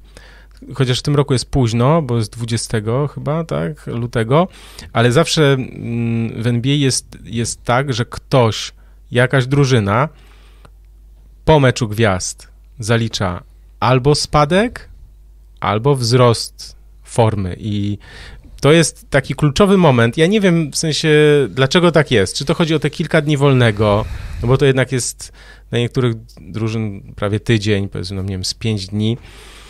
I to jest, nie wiem, oni wtedy łapią jakąś, wiesz, nie wiem, drugą świeżość czy coś, czy, no w każdym razie często jest tak, że w ogóle, w ogóle w statystykach na ESPN, ja też to bardzo lubię w drugiej połowie sezonu, właśnie sobie zerkam często jak jest do meczu gwiazd i po meczu gwiazd, nie? Mhm. Że wiesz, że, że jest czasami, to są bardzo duże różnice yy, i także u zawodników, także ja bym zaczekał po prostu tak, do, do połowy marca, żeby zobaczyć, czy, czy tego paliwa rakietowego w tych łydkach, Łydkach e, Jamoranta Jamoranta starczy, Bo- czy nie będzie pusto w baku. Też patrzysz na inne drużyny czołówki na ten moment, no to Phoenix Suns widziałem ten mecz z Toronto, e, no wygrany ostatecznie, natomiast byłem zaman, załamany szczególnie w pierwszej połowie mm, Ejtonem i w ogóle tym zastawieniem na deskach, że to wiesz, no i, no i wchodzi ci ten Adams i najlepiej zbierająca w tej chwili drużyna e, i, i oni przegrywają deski, chociaż nie powinni, Phoenix Suns. E, Utah Jazz bez Rudy'ego Goberta, e, dramat. E, mm, Golden State Warriors, no tak jak mówiliśmy, z pudłującym wszystko po kolei Stephem Kerem, no to są trzy drużyny, które w takiej formie, Memphis Grizzlies, w tym momencie jakby się playoffy zaczęły, no pewnie by ograli. No tak, ale, ale, playoffy się ale zaczynają mamy, w kwietniu. No. Mamy styczeń, 13 dzień stycznia, więc, e, więc spokojnie. Też jesteśmy e, zajarani e, Jamorantem. No przyjemnie się to ogląda. Nie, to jest fajne. To, ja to lubię w koszykówce. Ja lubię takich. e, Czy on jest już 2000 rocznik? Nie, 99. 99, 99 jest Jamorant. Więc y, naprawdę, naprawdę fajnie, fajnie. Niech to Memphis Grizzlies gra tak dalej i y, niech sprawia niespodzianki w playoffach, co najmniej takie jak Atlanta na wschodzie w tamtym sezonie. Tak jest. Tak, Mecze mówiliśmy o środowe? tym. że- Słucham? Nie? A nie, dobrze. Nie, co? Nie, Y, już chciałem powiedzieć mecze środowe, no, ale... No, ale- znaczy nie, nie, bo tutaj Marcin Pankowski nam Aha. mówi, że, że zaczęli bez Moranta. Tak, tak, tak, no to ja chyba to Tak. wspomniałem, Mhm. no bo oni już bez niego grali bardzo dobrze, tak, ale to, to jest tak jak powiedziałem, no oni wychodzą po prostu napompowani, jakby każdy właśnie, wiesz, dostał tego soku z gumi jagód i magicznego soczku, Niektórzy młodsi widzowie mogą nie zrozumieć. Z soczku z gumi jagód, to muszą użyć wujka Google'a, no jak nie wiedzą. Nie będziemy tutaj zdradzać takich tajemnic. Albo, albo y, trenerzy, trenerzy, czy ma trenerzy tego magicznego napoju. No więc jakby tak wyglądają. Więc pytanie jest takie, czy da się grać na takim poziomie y, nie wiem, formy w sensie fizycznej, takiego po prostu na takiej petardzie, Mhm. tak? W sensie jeszcze przez kilka miesięcy. No, miejmy nadzieję, że tak, bo to, za co kochamy NBA przede wszystkim, myślę, yy, znaczy w dużym stopniu, to to, że właśnie dzieją się takie rzeczy nieoczekiwane, tak? Środowe? Środowe. Środowe środowe. mecze. Poprosimy e, grafikę z meczami e, środowymi. Cóż my tam mamy? Boston, aha, bo zaraz, bo ja sobie tu przewinąłem. Boston wygrał z Indianą i mm, dobry wreszcie mecz e, Jasona Tatuma, Indiana. Oni mieli wyprzedaż robić, na razie cały czas grają, ale grają tak, że to już jest sezon tak czy inaczej na straty. W Indianapolis tam się nic nie wydarzy. Indiana ma tylko 15 wygranych, aż 27 porażek. Boston cały czas w okolicach remisu, teraz dokładnie 21-21. Różowo nie jest, ale dzisiaj chyba o Bostonie więcej nie będziemy gadać, poza tym, że e, Schroeder jest na wylocie. e, akurat niezły mecz Schrudera. E, Może też, dlatego. Ale oczywiście wszyscy się zastanawiają, czy Brown i Tatum mogą grać razem. Zostawmy I, to. i Zostawmy ten Boston, bo to dzisiaj to nie... Są, Zresztą mówiłem o tym w ostatnim tematy. moim Tak. solo, A, to mnie nie było, to nie mogłem ja powiedzieć. ale mogłeś przesłuchać chociaż. Charlotte Hornets. Charlotte Hornets wygrali e, z Filadelfią. Trochę się dziwię, bo ostatnio Filadelfia świetnie grała, Joel Embiid świetnie grał, zresztą w tym meczu też świetnie grał, natomiast w Charlotte wszyscy, Rozier, Ball i Hayward przede wszystkim mm, zagrali fantastycznie. E, Charlotte cały czas w niezmiennie niezłej formie. Jak wszyscy są zdrowi, to jest e, bardzo dobrze. E, Washington Wizards, no tak jak mówiliśmy, drugi mecz wygrany po kłótni, więc jakoś nie widać, żeby to bardzo wpłynęło, ale Kyle Kuzma, to mówiliśmy Kyle Kuzma, ja sobie tutaj zapisałem 29 punktów, 27 i 22 zbiórki, 21 i 11 zbiórek, 24 i 9 zbiórek, 36 punktów, 14 zbiórek, 29 punktów, 12 zbiórek, 25 punktów, 10 zbiórek. To ostatnie jego mecze, nie? Tak, no w tym Kyla meczu Kuzmy. z Orlando akurat 19 punktów, 10 zbiórek, 9 asyst. No pod nieobecność Bradley'a Billa, Kyle Kuzma e, od razu wszedł w buty lidera i e, dobrze to wygląda, chociaż no oczywiście pokonanie Orlando w tym sezonie to nie jest wielki wyczyn. E, natomiast wydaje mi się, wydaje mi się, że jednak wyczynem jest zwycięstwo Miami Heat nad Atlantą. Z jednej strony wyczynem, bo Miami porozbijane, bez wielu koszykarzy z Jimmy Butlerem na czele, natomiast Tyler Hero, a jak już dzisiaj tak troszkę żeśmy wymieniali kandydatów do nagród, no to Tyler Hero na razie kandydat numer jeden do nagrody dla najlepszego rezerwowego. Świetny mecz, Atlanta jest beznadziejna, zaczęliśmy od z transferu Kamaredisza do Nowego Jorku, czy tam trzeba coś zmieniać, bo e, tam się nic nie klei, e, a powinno, a wydawało się, że to gotowa drużyna e, na playoffy, a oni mają zaledwie 17 wygranych meczów i John Collins twierdzi, że wszystko jest pod Treya Younga, a Trey Young e, nie gra tak dobrze, jak mógłby i o. Natomiast e, tak, e, Luka Doncic, kolega z tego samego draftu Treya Younga i z tej samej wymiany 21 punktów z New York Knicks, ale na fatalnej skuteczności, fatalnej, fatalnej, nawet sobie zapisałem jakiej, bo pamiętam jak pudłował, ale nie pamiętam ile to było dokładnie. 1 na 9 za 3. E, Luki Doncicza, no to jak tak gra Luka Doncic, to Mavericks nie mogą wygrywać. Nowy Jork wygrał 108-85. E, dobry mecz e, RJ Barreta, to o czym mówiliśmy też na początku. 32 punkty, 7 zbiórek. Przyzwoity mm, Randla, chociaż może nie jeśli chodzi o skuteczność, ale 12 zbiórek, 8 asyst, więc dużo po obu stronach parkietu. Generalnie New York Knicks się lepiej ogląda, jak jeszcze, tak jak w tym meczu Fournier trafia z dystansu, to już jest w ogóle e, znakomicie, więc mam nadzieję, że w Nowym Jorku trochę się to powoli wszystko wraca do normy i układa. E, no i Mitchell Robinson chciałem powiedzieć, bo o takich ludziach nie mówimy, a to jest ważna postać pod koszem, no, w tym meczu 19 punktów, 10 zbiórek. Mitchell Robinson jest takim moim małym odkryciem, jeśli chodzi o pozycję centra. to jest ważny Maria. człowiek dla Nowego Jorku. Maria. Ja go obejrzałem w jakichś tam dwóch meczach, to takie jakieś błędy, głupotę jakąś. Jemu trzeba dać grać i, i yy, zaufać w obronie i nie, to tak. Z chyba z Brooklyn Nets to było, jak on tam w ostatniej akcji chyba faulował, czy coś takiego. Pamiętam, znaczy to gdzieś tam zapamiętałem takie, że Mówię, Jesus, chłopaku, zostaw to, no po prostu. Houston Rockets wygrali mecz.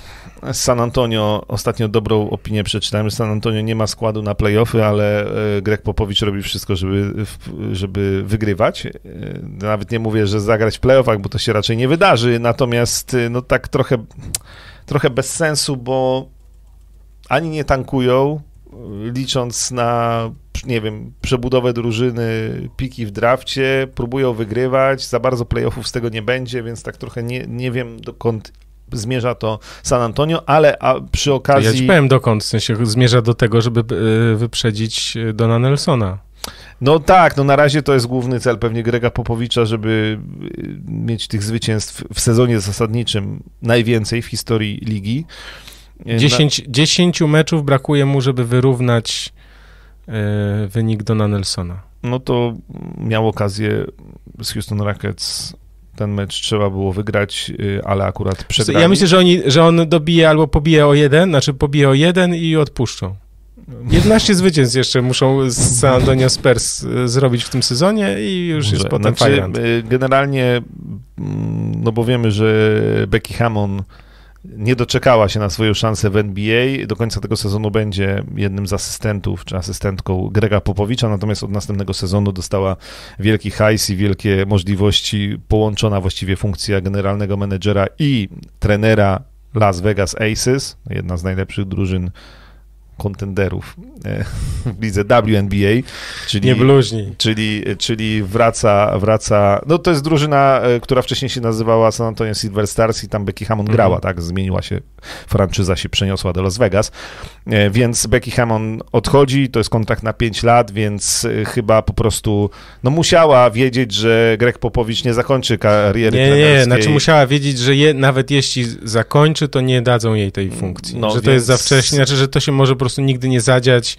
żeby jednak kobieta była pierwszym, znaczy je, pierwszym trenerem. Tak, w, a rozmowy z innymi klubami, to jak sama mówiła w wywiadzie przy okazji podpisania tej umowy z Las Vegas, że no to jest tak, że jednak podejście było takie, żeby zaprosić ją, bo jest kobietą, że mamy równouprawnienie i właściwie tylko po to ona była potrzebna, żeby zaprosić ją na rozmowę, pogadać i żeby ona powiedziała, że no to tak, no do tej pory pracowałam tylko jako asystent i tylko w jednej organizacji w San Antonio, co w sumie wszyscy wiedzą, ale to było to, co przeszkadzało i okazywało się, że zatrudniany zostawał ten, kto miał być już wcześniej zatrudniony, tak jak było z Chancejem Billapsem chociażby ostatnio e, w Portland, więc e, no więc jest jak jest i San Antonio Życie.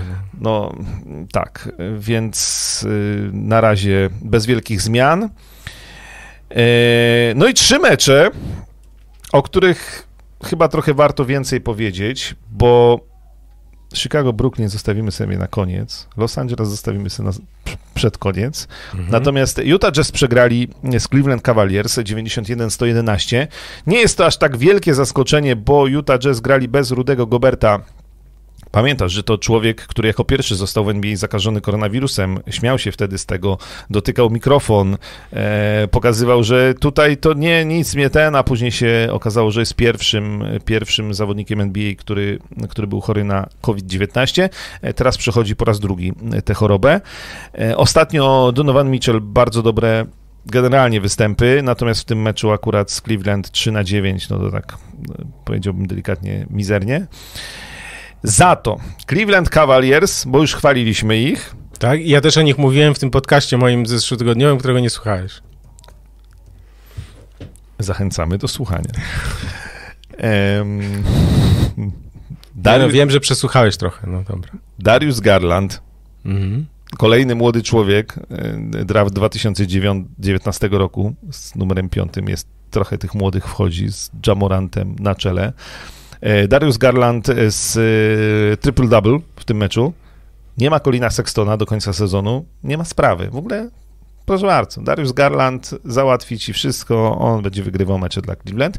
E, Słaba skuteczność, natomiast aż 15 asyst e, w tym spotkaniu. Markanen trafiający za 3 punkty. W końcu. E, No Evan Mobley, to już go chwaliliśmy tutaj nieraz, gra swoje w tym meczu 15 punktów, 10 zbiórek, 7 asyst. On jest fajny, w sensie on taki, widać, że to jest jeszcze taki trochę, nie, tej koordynacji brakuje, ale to takie chude, chude ciało, takie sprężyna jest. No, on w ogóle, on w ogóle myśli, on mówi, że jest drugim Durantem, nie? Tylko ziomeczku, nie za bardzo. Spokojnie. Znaczy, jeśli chodzi o budowę ciała i te ruchy, to tak, ale to jest, wiesz, on raczej jest tam na centrze, więc jakby to nie No tak. nie wchodzi w grę, ale, ale rzeczywiście tam jego zwrotność, mobilność i, i, i sprawność fizyczna jest imponująca. E, A tak naprawdę, najb- a, bo y, wiemy, że nie ma tam Rickiego Rubio, natomiast przyszedł Rajon Rondo, który na razie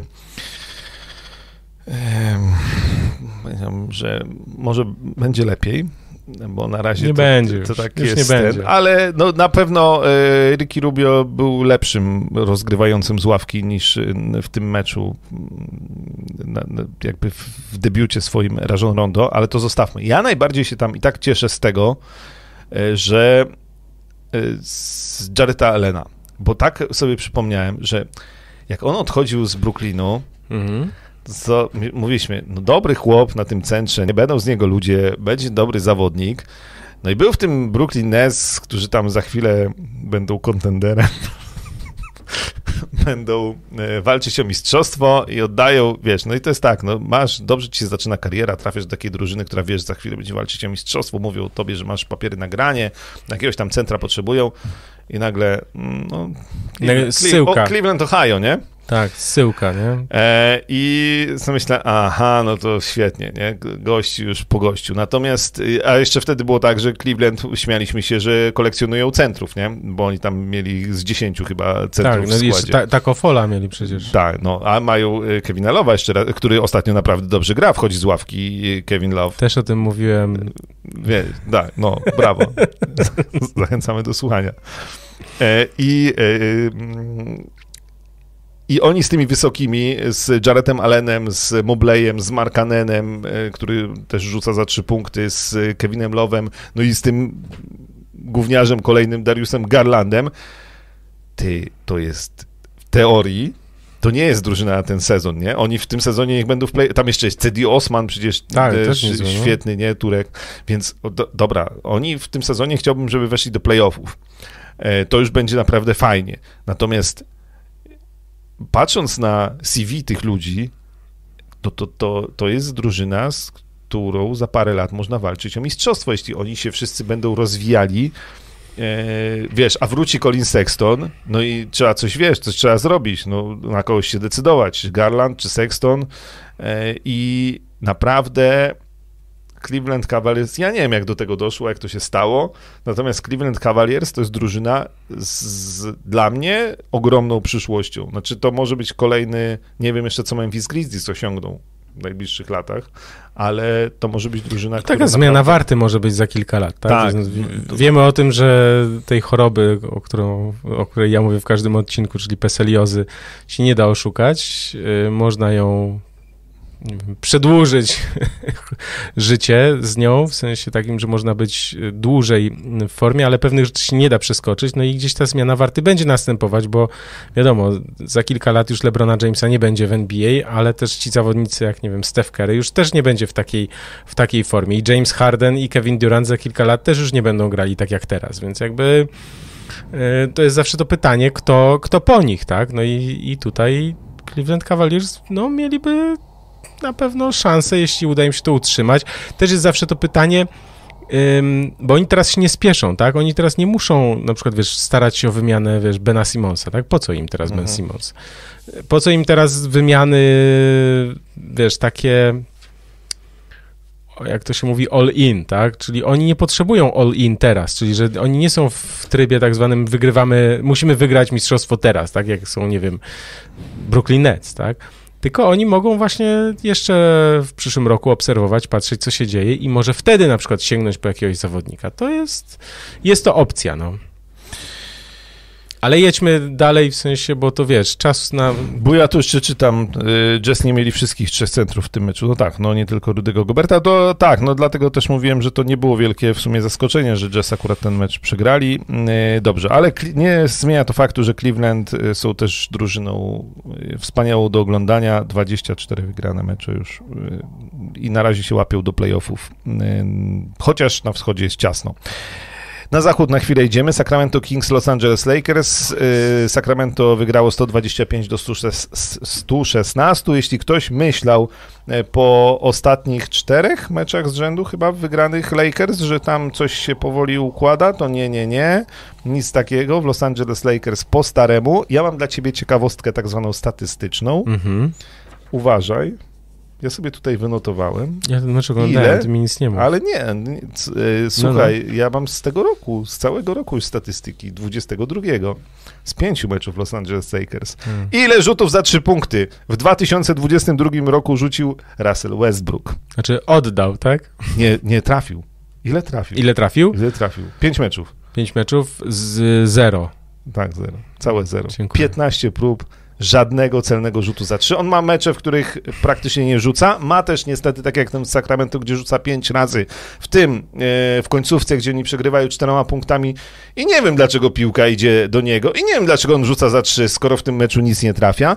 E, w ogóle z gry ma 27 na 85, dramatycznie, e, więc on ogólnie cegły sieka. To było, wiesz co, to było, to było widoczne w meczu. Ja za każdym razem już trochę się, wiem, że nudzę i powtarzam to, bo te, y, te wejścia jego, wiesz, no słuchaj, to jest tak, że jego super dynamiczne wejście kończy się niecelnym rzutem, po którym leci kontra, bo jest zbiórka, pas, od razu jest kontra, nie? Wiesz, każdy jego, jego nieudana próba to jest, wiesz, albo kontra, albo taki babol. On w meczu z Memphis we własnej hali tam na siłę próbował z tego takiego kąta 45 stopni za dwa, wiesz, z pół dystansu. No bo on tam o tablicę ma taką swoją pozycję. Tak, tak, tak. Tak, najpierw yy, z troszkę innej pozycji, ale też za dwa niedolot, po czym chwilę później ta, ta pozycja 45 stopni, nie wiem, tam 5 metrów od kosza i on rzuca tym swoim lobikiem, stary trafia w górną część tablicy, minęło obręcz. Wiesz, po prostu on nic. już, znaczy, jeśli mielibyśmy policzyć rzuty niedotykające obręczy, to Russell Westbrook jest rekordzistą e, w tym sezonie, bo on tych rzutów właśnie takich o tablicę, gdzie ta piłka zamiast odbić się o tablicę i wpaść, e, odbija się o tablicę. chociaż o tablicę i o obręcz. E, tak, odbija się o tablicy y, tej górnej części i w ogóle nie dotyka obręczy oraz oczywiście airboli, no to on ma e, najwięcej. W ogóle ja no wiem, my się powtarzamy, będą nam pisać, że znowu o Lakers, gadamy znowu gadamy to samo, natomiast ja, ja nie rozumiem, bo tak, przesunęli, Frank Vogel przesunął LeBrona Jamesa na centra, więc okej, okay, Russell Westbrook ma częściej piłkę w rękach, y, akcje, gdzie przeciwnik rzuca do kosza, zaczynamy z linii końcowej, Westbrook wyprowadza piłkę. Natomiast oczywiście też bardzo często LeBron gra y, z piłką w rękach, e, natomiast to jest tak, LeBron, y, Russell Westbrook wersja z piłką. Bierze piłkę, kozłuje, kozłuje w ślimaczym tempie, przechodzi na e, połowę przeciwnika, na pole ataku i albo... Husaria, nie, poczekaj, sztandar w, dło, sztandar w dłoń, głowa, głowa w dół, kaskiem po prostu do przodu i wale w, głową w mur. E... I jest babol pod tytułem gdzieś rzucony. Tak, ale no to jest jedna wersja i, i jak kończy on, gdzieś tam wylatuje za linię końcową, y, layup nie trafia, idzie kontra w tak. drugą stronę. No i jest druga wersja z rzutem i teraz jest albo jakiś tam jeden kozioł i trójka cegła, e, nie wiadomo gdzie, albo druga wersja, e, mijam, ewentualnie mm, zaczynam kozłować, wbijam się, robię krok i powiedzmy z 6,5 metra, czyli z takiego pół dystansu dalekiego rzucam, ale ciągle z, obrę- z obrońcą przed sobą i też nie trafiam.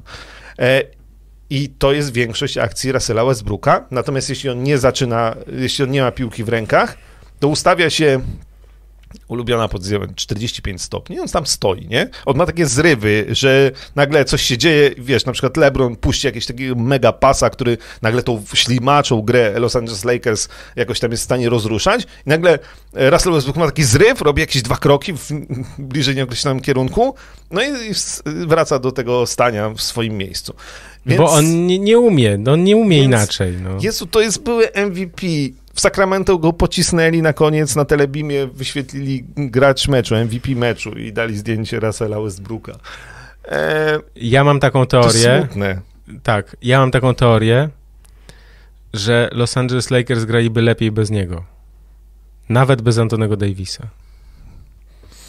Tam by się zupełnie inaczej. Nie sprawdzimy tego, bo go nie mhm. posadzą. Aczkolwiek przyśniło mi się, że Russell Westbrook jest, zostaje odsunięty, co byłoby w ogóle dramatem totalnym dla Lakers, ale yy, moim zdaniem oni by grali lepiej bez niego, bo zupełnie inaczej byłoby inne ustawienie, inna odpowiedzialność, inny styl, po prostu wszystko byłoby inne. Wiesz, to jest, to jest tak zawodnik, tak angażujący, mm, czy wpływający nawet swoją postawą, wiesz, obecnością, tak, tak bardzo wpływający na styl całej drużyny, na, na jej, na, wiesz, na tempo gry, tak, który po prostu, no, kiedyś, kiedy on ten dynamit w nogach miał tak jak właśnie Morant, to wszystko było fajnie, natomiast kiedy tego, tego dynamitu już nie ma, no to to jest, to się okazuje, że to jest gość, który to się mówi, wiesz co się mówi? Robi mnóstwo zamieszania, to się mówi, mnóstwo wiatru robi wicher po prostu... Ale jak ma piłkę w rękach, bo jak nie ma, to No tak, to jest tak, ale, tak, ale wicher tam, wiesz, od, od, od Tatr po Bałtyk po prostu, nie? Przy czym Tylko... jak trzeba wracać do obrony, to już tak niekoniecznie szybko Ale wiesz, tam to nikt akurat nie broni, bo LeBron też sobie odpuszcza i tak dalej. Natomiast ja chciałem powiedzieć o LeBronie Jamesie, bo tutaj wszyscy się zachwycają, znaczy dużo osób się zachwyca, jak to on teraz w ostatnich meczach w ogóle rewelacyjnie gra i tak dalej, rzuca tam po 150 tysięcy punktów, wiesz, w 19 meczu... meczów, 30 30 plus, najwięcej w tym sezonie ze wszystkich zawodników ma LeBron James. No tak, ale jak zobaczymy na bilans, to gdzie są Lakers w tabeli? Na miejscu ósmym. No to dobra, i tak fartem, ale... bo mają 50% zwycięstw. No ale to jakby ostatnim człowiekiem, którego ja bym winił jest y, LeBron James. O, i tutaj kolego właśnie zaczyna się ta dyskusja, Nie, po której właśnie wychodzisz ze studia. Słuchaj, słuchaj, słuchaj. Jest tak. LeBron James ma 37 lat i y, już nawet nie jak na 37 lat, tylko po prostu gra e, znakomicie. To ja, jeśli mamy go o coś winić, to jeśli on miał udział swój w transferze Westbrooka, transferze Westbrooka na pewno. No to, no, to, no to to. Chociaż jak sobie przypomnimy nas sprzed sezonu, to byliśmy w stanie uwierzyć, że to wypali. I ci Lakers wypali. Ja, dla mnie największy winny to jest Anthony Davis. Bo się skontuzjował. Jest, ale jak on grał, no tak, tak. No to jak on grał? No jak Nie, on no, grał? No to y- jest tak, że LeBron ma grać na centrze, bo Antony Davis będzie grał na, e, wiesz, na czwóreczce, gdzieś też rzucał, i nie będzie bronił, no to miał być gość, który jest następcą LeBrona Jamesa. Ja wiem, ja wiem, ale to już zostawmy. Antonego Davisa zostawmy. Nie, Anthony Davis jest bardziej winny w tej chwili niż no tak, Russell ale, Westbrook. ale LeBron James też nie pomaga swojej drużynie, bo on wprowadził od właśnie tego momentu, kiedy wrócił, e, taką, no nie wiem, taką taktykę sobie przyjął, ja to, ja to załatwię. Wiesz, piłka pod pachę, on fajnie w sensie ma dużo energii w pierwszej połowie meczu, ale potem jemu siada, w sensie Sacramento zaliczyło taki serię, czy może run w stylu tam, nie wiem, 23 do 2, coś takiego było, czy tam do 5 w ogóle, wiesz, i oni się wszyscy oglądają na siebie, co się dzieje, tak, nikt nie wie, nikt nie wie co się dzieje, a LeBron gra dużo rzuca za 3, w styczniu już nie tak nie trafia jak w grudniu, bo w grudniu mhm. trafiał 40%, a teraz już jest 30%, nie? Mhm. Ale wiesz, strasznie dużo gra takiej siło, siłowej koszykówki, w sensie na, na siłę. Widać, że on jest już sztywny na tych nogach, nie jest już taki, wiesz, bo wcześniej też był trochę sztywny, a teraz już jest naprawdę sztywny, taki mało elastyczny wbija się pod kosz i ja nie mogę patrzeć na to, jak on w każdej akcji rozkłada ręce i do sędziego. Na faule były faule, faule. Mówię, ty graj w koszykówkę, no w sensie i przestań podejmować, wiesz, to jest tak, nawet jeśli by go, nawet jeśli byłby faulowany w każdej z tych akcji, to sędziowie nie będą gwizdać dziesięciu z rzędu, wiesz, lekkich fauli, nie wiem, jakieś muśnięcie, dotknięcie. To też trzeba myśleć, w sensie, że że nie, nie da się tak na, na hama siłówkę, bo on za bardzo siłowo, w sensie takim, że wiesz, bierze piłę pod pachę i dawaj, ja tu jednemu, drugiemu, bo oni go jeszcze prowokują. Wiesz, on, ten Baines go tam prowokował, hmm. w sensie wiedział, że ten. Y, w tym meczu z Sacramento chyba Marvin Bagley go tam, wiesz, coś tam ten, bo wiesz, bo wiesz o co chodzi. To jest też znak czasu. Ja wiem, że tam widziałem komentarz o Peseliozie, że, że powiem. Powiedziałem, tak. Ale to jest też znak czasu, że tak jak Morant mówi Keremu, no i co?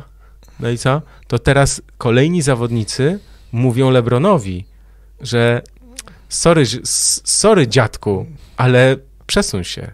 No.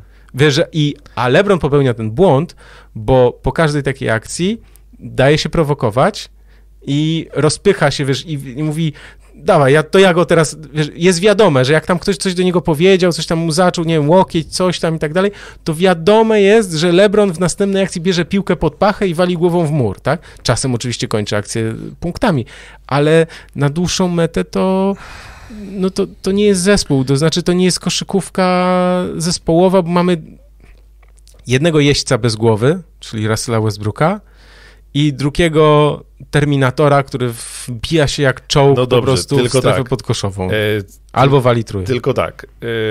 mówiliśmy, że jak tam wszystko wypali, wszyscy będą zdrowi, to kandydat do mistrzostwa, natomiast tam na razie wszystko, co się da, to nie wypala. E, I okej, okay, jeździec bez głowy, mówisz, Russell Westbrook, tak, tylko jego nie można odsunąć, można go ewentualnie wymienić, E, no bo też y, no nie wydarzy się coś takiego, co ci się przyśniło, że, że go odsuną, czy zniwelują jego rolę, no bo no nie posadzą Russella Westbrooka na ławce, no co by się nie działo, bo... Myślę, że John Wall też tak myślał. Nie, no nie, no Los Angeles nie, nie zrobią tego. sytuacji, no i, tak. on ma wielki kontrakt, z którym no nie można sobie tak po prostu przejść dalej ponad yy, Tak, ale to, to, co jest dla mnie ciekawe, że, to, że się nic nie zmienia. To znaczy, że nie ma, na, znaczy na pewno trenerzy gdzieś tam próbują coś, nie wiem, zmieniać jakąś taktykę, czy rozmawiać z Westbrookiem, natomiast on nie jest w stanie przeskoczyć swoich ograniczeń.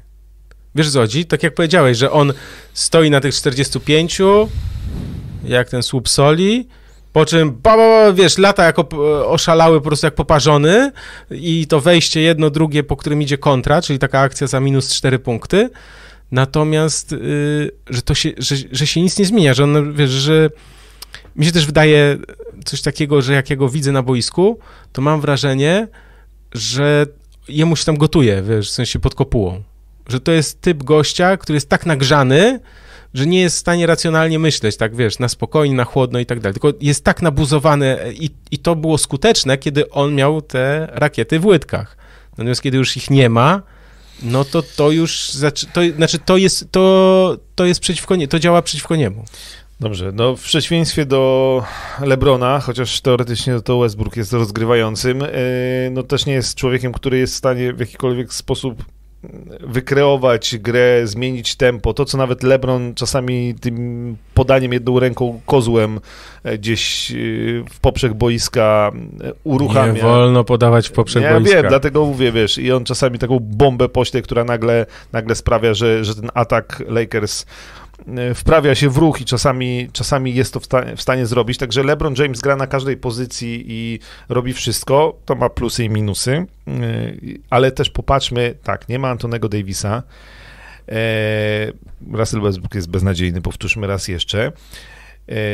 Ja nie wierzę w historię w stylu wróci Kendrick Nunn, to się poprawi, albo Malik Monk będzie naszym zbawcą, bo jak wszedł do pierwszej piątki, to zdobywa tam, nie wiem, 19 punktów, a nie 10, bo obok biega Trevor Ariza, który ma 167 lat, e, Avery Bradley, Bradley na, e, na rozegraniu, e, DeAndre Jordan i Dwight Howard, dwóch wielkich centrów, nie wiadomo po co, siedzących na ławce. No dobra, Howard jeszcze czasami gra. No, no to dzisiaj ja wiem, oczywiście, ja się myliłem. Ja myślałem, że to się uda. Ja popatrzyłem na te nazwiska Russell Westbrook w Lakers. Super, fantastycznie się będzie oglądało. Będą grali o mistrzostwo. Mega. Anthony Davis, no przecież będziemy mieli powtórkę Na razie mamy Nic. Nie, w ogóle źle Steve'a Nasha, drużyna. Steve'a Nasha i Dwighta Howarda w Lakers sprzed co, 10 lat? Tak. Jest Na jakby... razie jest 2012, tak, dokładnie. To były tamte, tamte czasy, y, tamto Lakers, e, znowu z Dwightem Howardem, mm, tak, na parkiecie, wiesz co, smutne, smutne to jest w ogóle. To, to, a czy z drugiej strony, sport jest piękny, bo masz Demara DeRozana, w którego y, nikt nie wierzył, z dziennikarzami ESPN na czele, za drogi e, przepłacony, niepasujący tak, tak, do tak. dzisiejszej tak. koszykówki, niepasujący do systemu Chicago Bulls, nie rzucający za trzy punkty. Przyszedł, dzień dobry, Chicago Bulls ogląda się z przyjemnością. Los Angeles Lakers się w ogóle nie ogląda, no i, no i co ja ci mam powiedzieć, no. E, cztery zwycięstwa z rzędu. Oglądać, oglądać to się ogląda, tylko patrzeć się nie da. Cztery zwycięstwa, bo ostatnio dwie porażki, to z Sacramento, wcześniej z Memphis, e, wcześniej mieli cztery zwycięstwa z rzędu, no ale to Portland, Minnesota, Sacramento i Atlanta, no to tak powiedzmy, że no fajnie, fajnie, nie za fajnie. To miałem takiego kolegę, który tak mówił, fajnie, fajnie, nie za fajnie. E, jeszcze jeden mecz chciałem powiedzieć. Jest, a no tak, no bo jeszcze, jeszcze jeden Chicago, mecz, Brooklyn. Chicago, Brooklyn dosyć ważny. Znaczy, Chicago przegrało ten mecz wysoko. Dwie najlepsze drużyny wschodu w tej chwili. Chicago jest pierwsze, Brooklyn drugi ciągle. Natomiast e, ten mecz Brooklyn wygrał 138 do 112. W drugiej połowie była miazga. E, natomiast też trzeba pamiętać o tym, że e, Chicago Bulls w 36 bodajże sekundzie stracili Derricka Jonesa. No to już nie mówmy, że to przez to przegrali. No. Nie, no, przy, nie, no przegrali, bo byli drużyną gorszą, ale myślę, że tam jest poważniejszy problem, z którym trzeba coś zrobić, jeśli Chicago chciało coś grać w tym sezonie, no, czyli pozycja powiedzmy silnego skrzydłowego, tak? Bo Patrick Williams w tym sezonie nie wróci. No właśnie, to jest pytanie, o i to jest pytanie takie już natury filozoficznej, czy wchodzisz all in, i, Wchodzę. I szukasz transferu i oddajesz właśnie Patryka Williamsa za kogoś, kto mógłby pomóc ci już w tym sezonie. Tak? Ja bym powiedział, że tak, bo ze względu na Demara DeRozana e, no, Chicago Bulls to jest drużyna, która musi, wygry- musi teraz wygrywać. No teraz mówimy w tym sezonie albo w następnym, e, bo no bo bez DeRozana no to albo przebudowujemy, dobra, jakoś tam gramy i co, i żegnamy się kiedyś tam z DeRozanem i przebudowujemy tę drużynę. Chyba nie taki był cel, więc ja myślę, że e, nawet Patryka Williamsa, chociaż będzie szkoda, bym poświęcił na, na po to, żeby, żeby w tym sezonie wygrywać, bo Chicago Bulls może wygrywać tak naprawdę ze wszystkimi, a nie będzie wygrywało nie mając y, gości, którzy są w stanie powstrzymać Janisa, Embida, nawet Kevina Duranta. e, a w tej chwili nie ma. No wiesz, jak Duranta w tym meczu McKinney bronił, fajny chłopak, Tak, dobrze nie. wszedł, no ale to jest jakby y, nie ta, nie ta półka. Tam po przerwie to ja, bo ja tra- obejrzałem pierwszą połowę i mówię, kurczę, No do przerwy całkiem, całkiem nieźle to spoko. wygląda, ale potem po przerwie, jak oni tam po prostu jakąś serię, wiesz, tam z, z remisu zrobiło się 20, Oni 22-0 chyba mieli run w ogóle e, Brooklyn e, w pewnym momencie. Więc... ale tam w pewnym momencie chyba było ze 40 punktów. Ta, no, w no. czwartej kwarcie to już tam Harden, Irving i Durant to tam nie, nie za bardzo grali. E, Natomiast no, mówi się o tym, że Jeremy Grant, ale to lista chętnych do jego pozyskania jest dosyć długa Mhm. i pokaźna, natomiast on się na pewno marnuje w Detroit. E, Na pewno musi karnicowarz e, coś wymyślić. Y, Trzeba dodać, że Caruso nie grał, tak? Że znakomity Tak. obrońca Alex Tak, no, ale to nie grał. też już, i- no tak, wszyscy mają problemy. Y, Caruso o, to już też któryś mecz y, Dziesiąty nie, chyba nie gra. no. Mhm. Y, Natomiast, y, natomiast po meczu Zaklawin powiedział, że wszyscy mają jakieś problemy i to nie jest żadne wytłumaczenie. Y, Zagrali w drugiej połowie w- źle, natomiast też Brooklyn Nets zagrali fantastycznie. To była taka próbka tego, Właśnie, na bo- stać tę drużynę. Tak, bo Brooklyn Nets to jest chyba taki zespół, który oni się nie nastawiają, bo już kolejny raz słyszę taką, taką opinię, że oni się nie, jakby no w playoffach i tak dalej, to, to, to może ich właśnie zweryfikować, mówiąc szczerze, ale że oni się nastawiają na to, że muszą po prostu rzucić 125 punktów.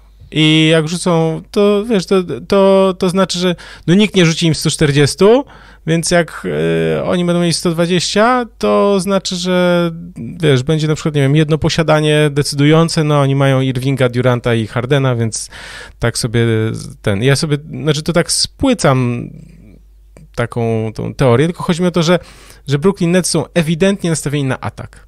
W sensie takim, No, że rzucić jak najwięcej, obrona to... to No tak, tam. tylko że wiesz, Chicago Bulls e, też są taką drużyną, która e, lubi grać e, sz- szybki atak i, i przede wszystkim atak, natomiast no, trzeba jednak coś bronić i No na- trzeba, trzeba. Na, wiesz, na Duranta nie mieli żadnej odpowiedzi. Kevin Durant w tym meczu z Chicago Bulls 7 na 10 z gry.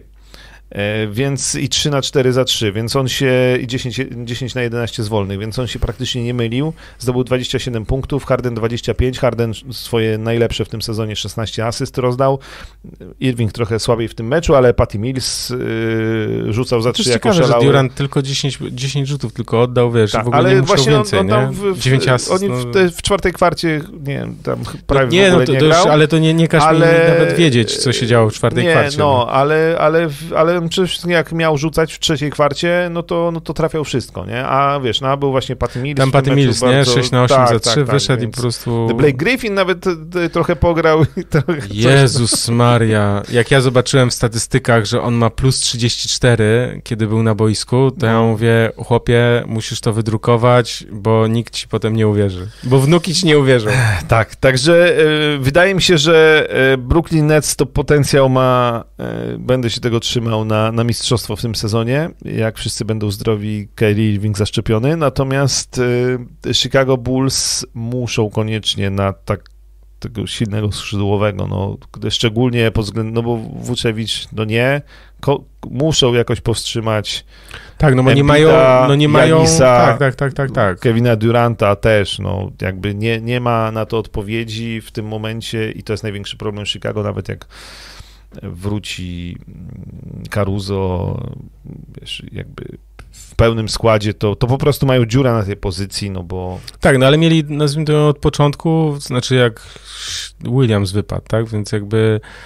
Mm, no tak, wiesz, no, y, no, no Green wypadł, teraz cieka- też Jones ma być na 3 do 5 tygodni chyba z tego, co dzisiaj czytałem, e, przerwa, więc jakby w ogóle Boże, skrzydłuje jaki przeprost kolana, aż mnie No. zabolało, w sensie moja córka zerknęła i powiedziała, co mu się stało, wiesz, w ogóle masakra, w sensie ja nie, nie, nienawidzę takich rzeczy, bo też kiedyś zaliczyłem taki przeprost i Więc generalnie tych skrzydłowych mm, nie było diet. no nie bardzo, więc też przykład muszą coś zrobić, mi się, tak? że na przykład Cam Reddish to by się bardziej przydał w tej chwili w Chicago niż w Nowym Jorku, ale dobrze, poszedł do Nowego Jorku. E, Ale i tak by się przydał ktoś taki potężniejszy.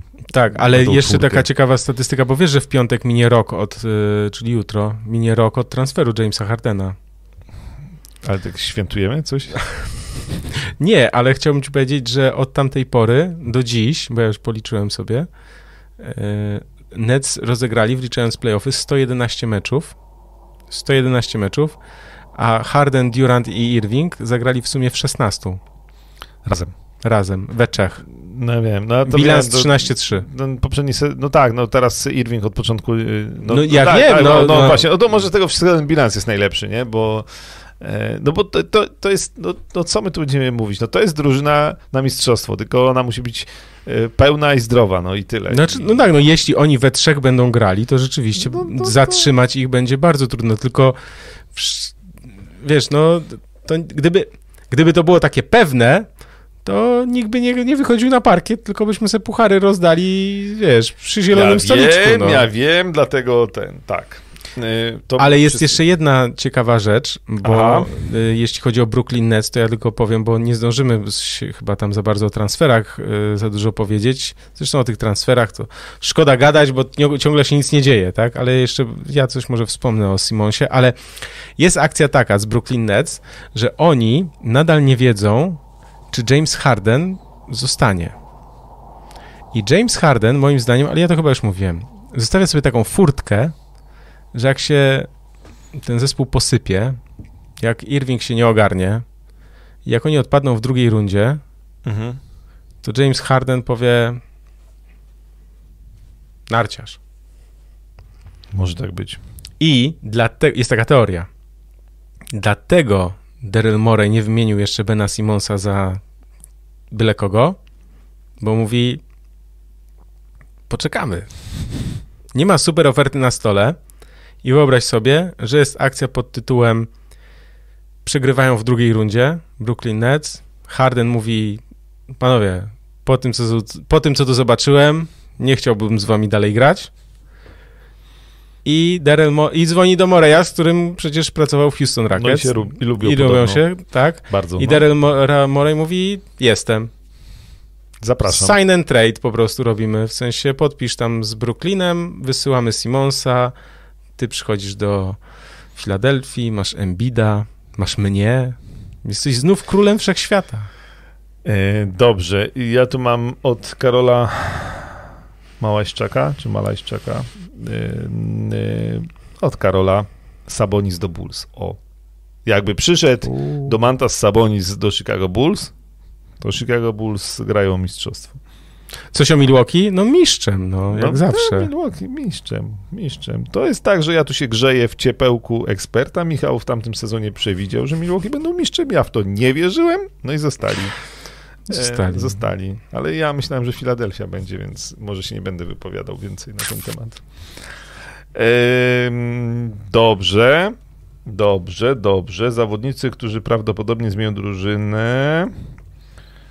Miles Bridges, Dennis Schroeder, Tristan Thompson, Danilo Gallinari, Ricky Rubio, Eric Bledsoe. No okej, może tak być. Dobra, nie, nie, nie. Ja jestem przeciwko temu, żebyśmy gadali, przewidywali za dużo transferów. Nie, to wiesz co, to znaczy... Ja... Ale Sabonis w Chicago to fakt. Tak, nie, no to tylko tak. przypomnijmy w sensie, że Jeremy Grant jest yy, rozchwytywany. Z, on teraz w Detroit. 76% drużyn chciało go mieć u Tak, siebie. yy, i, Patry- i Bulls muszą podjąć taką decyzję, czy chcą oddać właśnie Patryka Williamsa, bo, bo, No, bo e, wchodzą w to i teraz. Portland coś muszą zrobić. Tak. E, Chociaż e, chciałem zwrócić uwagę, że człowiek, który nazywa się na cześć... Anthony e, Simons. Tak, na, cześć, e, Pennego Hardawaya. Pennego Hardawaya, który na imię ma Unfriendly Hardaway tak naprawdę.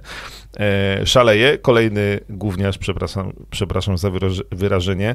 Em, Człowiek, który z draftu trafił, w, w drafcie trafił w 2018 roku z numerem 24, ale miał wtedy, jeszcze nie miał 19 lat, bo on nie poszedł na college, tylko na, do jakiejś szkoły policela, Junior college? policealnej. co- Junior College? Nie wiem, to ty się szkoliłeś. Nie, no ja, bo ja byłem w Junior College'u, to ja wiem. To Nie wiem, takie, coś jak, takiego Jak, e, i- Nie, no to jest jak licencjat, no. No trafił, no no i tak tam rok był, nie? Więc jakby w wieku 19 lat przyszedł. Teraz bardzo korzysta na tym, że nie ma Damiana Lillarda, któremu też niestety przedłuża się nieobecność, y, mięśnie brzucha, które są kontuzjowane, wymagają Operacji. operacji, bo już się nie da grać na zastrzykach. Y, No i to oczywiście spra- są, to jest, jest- problem, ale ale, sobie, ale bo- Simons ostatnio gra rewelacyjnie. Tak, ale pomyślałem sobie o tym, Wygrali Brooklyn. jak... No. Tak, ale to... No tak, tak, tak. Widziałem, oglądałem trochę tego meczu. To tak trochę się udało. Brooklyn nie wiem, oni tam chyba mieli jakiegoś tripa takiego solidnego, w sensie ta podróż chyba ich No, zmęczyła. chłop- Chłopaczyna ostatnio, wiesz, rzuca Nie, nie, 20 on tak, tak, natomiast ja- daje asysty Tak, też, natomiast nie, i, to, i to jest ten moment, kiedy w Portland, wiesz, no trochę tak mówiliśmy o tym, zawsze mówiliśmy o tym, że Mhm. czy, czy ten Lillard będzie wymieniony, czy nie, czy oni zaczną przebudowę i tak dalej. Przepraszam. I y, trochę jest tak, że ta kontuzja Lillarda sprawiła, że y, no i nieobecność McCalluma sprawia, że oni mogą dojść do wniosku, wiesz co, ten Simons to taki całkiem chyba niezły, to no to co, to pakujemy w sensie jakiś pakiet i przebudowa, no. Może tak być. Ja sobie o jeszcze rzeczy pomyślałem, że mięśnie brzucha, nie żebym tu uchodził za eksperta, ale jak poważna musi być kontuzja mięśni brzucha, że one wymagają operacji, tak? W sensie takim, a brzuch to jest takim, te mięśnie, mięśnie brzucha pracują przy, przy wszystkim, przy każdym ruchu, Mhm. tak? Przy każdym ws- wstajesz, idziesz, nawet jak leżysz, cały czas, wiesz, to one tam są i pracują, więc jakby też yy, jak będzie wy, wyglądać jego, wiesz, rehabilitacja, bo Ja się zastanawiałem, czy na przykład nie... nie odpuszczą sezon całego. Ale czy w ogóle na przykład nie, jak bardzo są przywiązani do Lillarda, czy y, nie zro... no, pozbywamy się McColluma, coś tam za niego i na przykład próbujemy budować drużynę, w której jest i Lillard, i Simons. Nie. Y, No, nie, dublują się, w sensie... Ale z McCollumem też teoretycznie się dublują. Nie możesz grać na dwóch małych. To się nie sprawdziło, w sensie na dwóch małych... No więc, e, no to w takim razie trzeba, ja, ja nie wiem, y, generalnie jak już podjąłem decyzję w Chicago, że trzeba niestety się z Williamsem rozstać, to y, i budować drużynę na teraz, ściągać silnego skrzydłowego, to ja w Portland nie mam pomysłu. Mi jest cały czas szkoda i przykro, Ale, ale to mi też odejść, jest szkoda i przykro, ale to jest taki, ale taki moment... wiem, czy to jest, no, Ale po co mają, po co mają zostawać z tym Lillardem? Wiesz, znaczy chodzi o to, że oni, klub NBA, pamiętaj, że to nie jest, y, to jest wielkie przedsięwzięcie i muszą myśleć tak, perspektywicznie. każdy generalny menedżer musi Na kilka lat. plan B, C tak, i D, nie? Tak, Więc- tak, tak, więc to jest jakby Może. ten, Na Gia też jeszcze nie jestem do końca pewien, czy Simons to jest człowiek, wokół Ja którego budujemy drużynę. Na razie to jest młody człowiek, który zagrał parę e, dobrych meczów, y, albo bardzo dobrych i Portland dzięki temu jeszcze żyją tak zwanej rywalizacji o playoffy. Dobra, to do tych nazwisk ja tylko powiem, że tam, że ogólnie Celtics próbują wymienić Schrudera, Hawks pró- próbują wymienić Collinsa, jeszcze są tacy zawodnicy jak Eric Gordon, Terence Ross, Marvin Bagley, e, Yusuf Nurkic też, Robert Covington, Buddy Hield A, pół, To są- pół Sacramento i pół Portland. i kawałek Bostonu też, tak. Więc jakby to, to zostawmy, bo słuchaj, y, czas nam tutaj y, A mamy- biegnie, mamy a my jeszcze drobny, mamy... Ale tu przecież mecz gwiazd. No to, mecz, no to już, no to No to już, dawaj. mówię przecież, no. Dawaj mecz gwiazd. Wytypowaliśmy sobie Tak, piątki.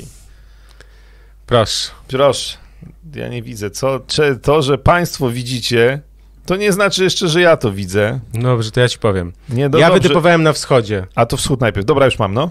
To mów, bo też e, Dobrze, dla mnie- nas słuchają na tak jest, no właśnie. proszę. DeRozan i Lawin na obwodzie, Durant, Janis i Embiid pod koszowi. Czy trzeba to jakoś uzasadniać? Lawina, ja bym chciał, żeby... Bo tak, e, Nie, to jest, aha, ja powiem, to jest, to jest mój wybór taki e, zdrowo, znaczy taki zdroworozsądkowo, tak, E, bo, bo Michał ekspercki. tutaj jako właściciel podcastu jeszcze sobie przygotował e, wybór e, kibicowski, a ja musiałem zmieścić ekspercko-kibicowski w jednym. Widzisz? Dobra, na razie, na razie skoncentrujmy się na tym. E, Ponieważ ja też mam. Co tam się dzieje? Czy, a dobrze, to wszystko tak, dobrze, tak, no moim zdaniem E, widać. Bo coś mi tu miga e, od naszego realizatora, ale dobrze, jest ok. Więc e, jesteśmy zgodni, że Janis, że Durant i że Embiid jako tak zwany frontcourt. Nie wiem, czy to trzeba uzasadniać, bo jakby tutaj to tak wybór jest tak oczywisty i ci goście są tak y, najlepsi, że... Tak, ja po prostu wybrałem, znaczy ja tutaj wybrałem tych zawodników, którzy uważam, że są najlepsi w najlepszych drużynach i zasługują na to, żeby wystąpić. Ta trójka jest generalnie przed całą resztą mm, daleko, daleko na wschodzie. Tak, więc... a DeRozan i Lawin za no. to, że Chicago jest... Nie, do, dobrze, Dero, de, do, Lawin, bo to jest ciekawsze. DeRozan to okej, okay, bo ja też mam DeRozana. Chicago Bulls gra świetnie, DeRozan no to, jest to, to takim jest liderem Wystarczające odpowiedzi. A Lawin? No, no jest częścią tej drużyny. Współliderem, tak. człowiekiem, który ma podobne stacje. No ale dobrze. No 25 punktów na mecz, no więc jakby w ogóle o co pan pyta? Dobrze, ja mam Derricka Rose'a i to jest ten, y, ta kibicowska wstawka tak, już u mnie. Tak, tak. Chociaż Derrick Rose jest na siódmym miejscu w głosowaniu w tej chwili, jakby się to interesowało. Derrick Rose, który jest w tej chwili kontuzjowany jest, przypominam, jednak rezerwowym e, New York Knicks, natomiast Derrick Rose ma potężny tak zwany fanbase. Ja jestem I jego słusznie. częścią. I, I jeszcze raz mogę tu powiedzieć, dlaczego Derrick Rose, bo w moi ulubieni koszykarze w historii to jest A. Michael Jordan, numer jeden, długo, długo nic, dwa Kobe Bryant, 3 Derrick Rose. Dziękuję, do widzenia. Lecimy Wiemy. na zachód. I, yy, dobrze, zaraz pójdziemy na zachód, tylko ja chciałem powiedzieć po prostu, że yy, no ja wybrałem tak, bo to jest tak jakby mój pierwszy wybór, taki nazwijmy to trochę... Zaraz się będziesz tłumaczył przy tym. Dobra, to już nie będę tłumaczył. To już nie, tak, nie ale nie zachęcamy do tego, żeby... Bo, nie, inaczej, bo ja powiem tak, bo ja w kibicowskim poleciałem po bandzie, więc Dobrze, jakby... to zaraz będziemy o tej bandzie rozmawiać. Tak jest, teraz poprosimy... Zachód, zachód, teraz zachód poprosimy. Ale też jakby zachęcamy do tego, żeby się, szczególnie, że można wiele razy głosować, żeby się też tak, pobawić, to tak, jest zabawa, tak. no, tam podchodzenie do tego, że tam wyliczanie, kto tam jest najlepszy i tak dalej. No oczywiście trudno sobie wyobrazić mecz bez LeBrona Jamesa, tak, Nikoli Jokicia, tak i ano, to ty, tu się zgadzamy w tych dwóch. Yy, Natomiast ja wybrałem Draymonda Greena, bo Warriors byli bardzo dobrym ja zespołem. Ty go tej... chciałeś kiedyś wymieniać stamtąd. Ja go chciałem wymieniać, bo mi się wydawało, że on po prostu już zakończył, że tak to ujmę, a, funkcjonowanie w formie ścisłej, a tu się okazuje, że on jednak potrzebował troszkę czasu.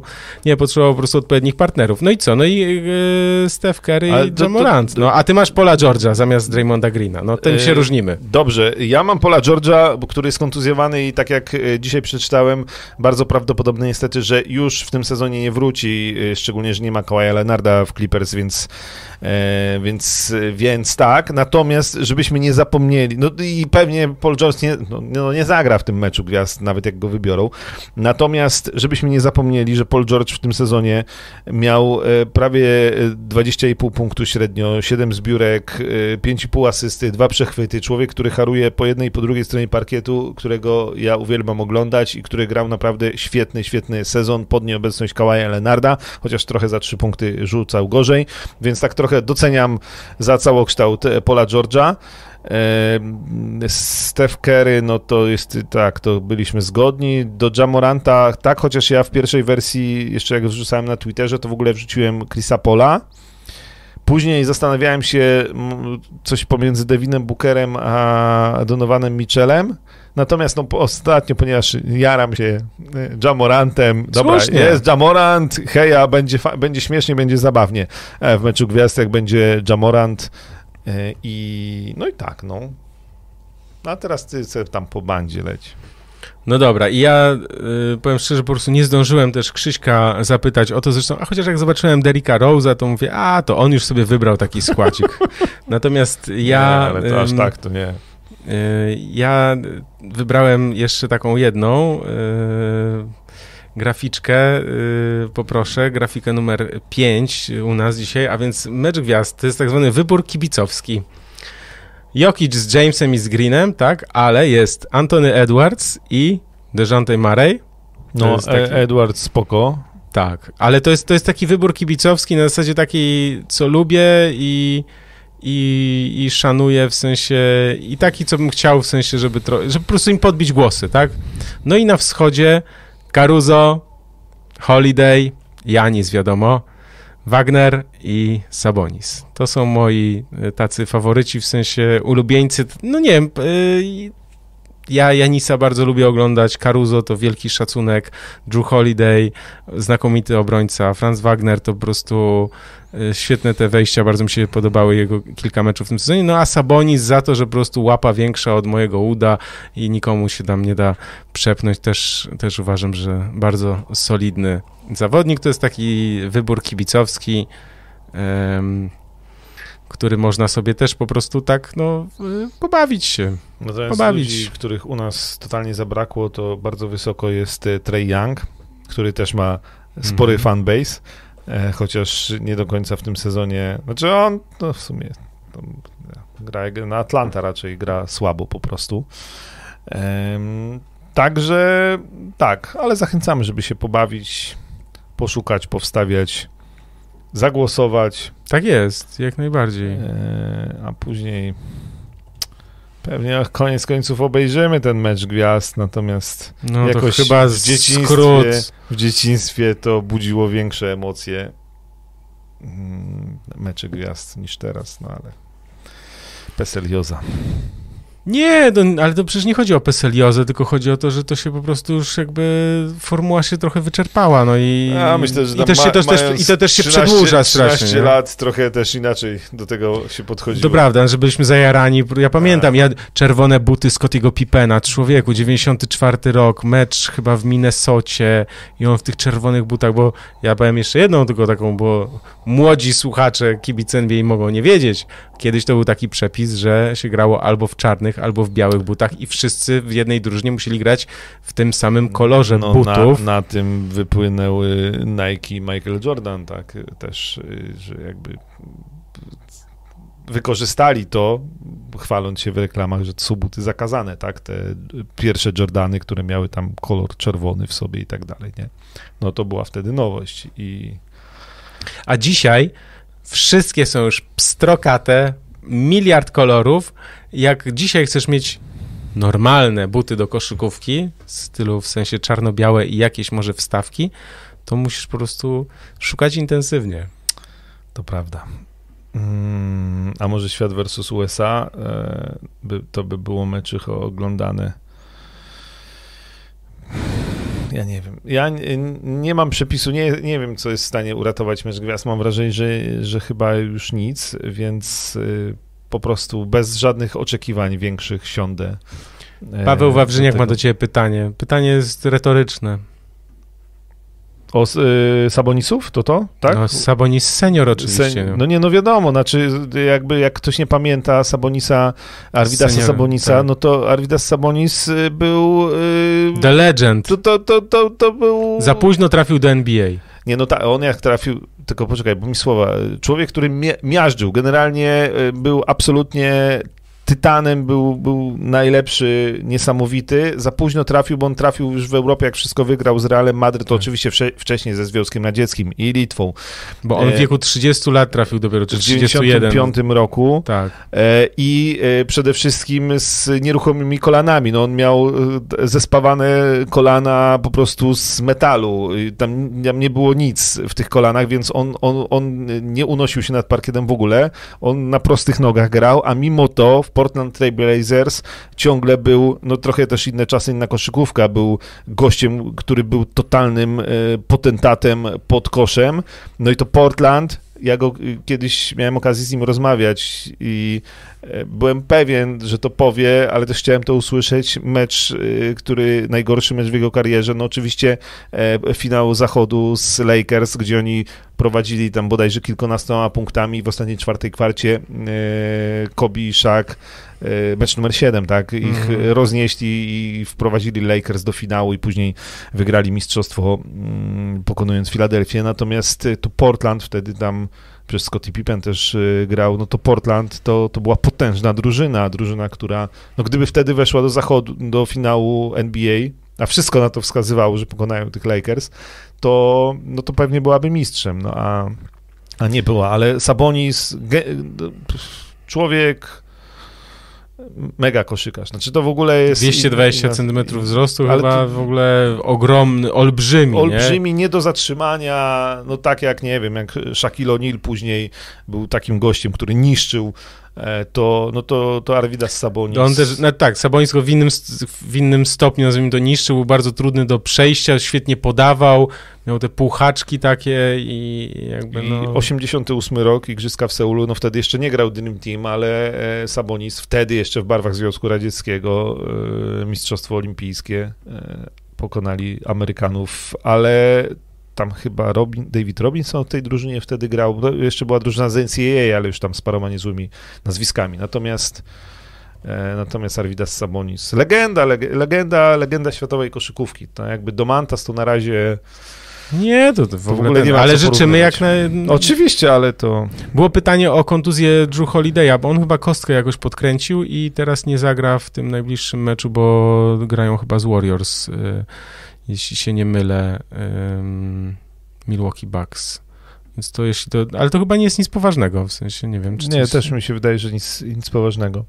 Yy, tak, tu jeszcze Arvidas miał niesamowity przegląd pola, no tak trochę można powiedzieć prekursor Nikoli Jokicza. Tak. Może nie aż w takiej skali oczywiście, bo też no, jakby był przystosowany do innej koszykówki, yy, ale, ale rzeczywiście mm, świetny, świetny, świetny koszykarz. A sobie można odpalić trochę jego starych meczów, to też warto zobaczyć, jak takie legendy grały.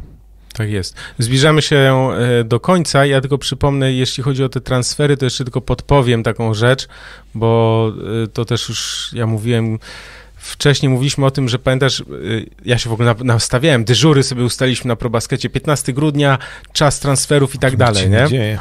Y, I okazało się, że, bo chodzi o to, że zawodnicy, wielu zawodników, którzy podpisywali latem kontrakty, dopiero po 15 grudnia mogli być wymieniani i teraz do tej grupy dołącza jeszcze y, kolejna grupa 15 stycznia, kolejna, mhm. to jest już mniejsza znacznie lista, ja wrzuciłem na czat. Ty, Jeśli ktoś chciałby... Johna Collinsa Atlanta może wymienić, bo podobno to nie, tak, jest, nie, nie, to, tak. to jest, nie jest niewykluczone. On podpisał no, no ale teraz zabezpieczeni do 15 stycznia tak. jest John Collins, Jared Allen, to on nie zostanie wymieniony, ale nie wiem, TJ McConnell z Indiany, Taylor Horton Tucker z Lakers na przykład mhm. może być dopiero po 15 stycznia, tak? Duncan Robinson z Miami, Josh Hart z Pelicans, Derrick Rose, e, Furkman Korkmaz, Cameron Payne, Norman Powell, nie wiem, to już jakby Gary Trent Jr. w Toronto. To jest no, niewielka ta... Musisz y, o...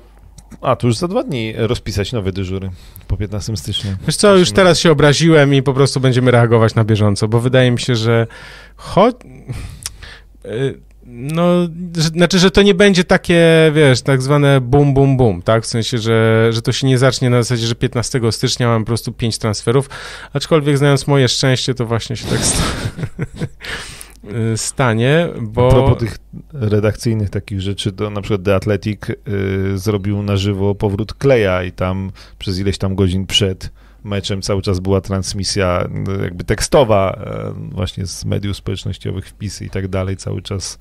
No po... tak, no wiesz, no to u nich taka normalna godzina, tak, wiesz, wszyscy tam śledzili i tak dalej, no to jakby się nie dziwię.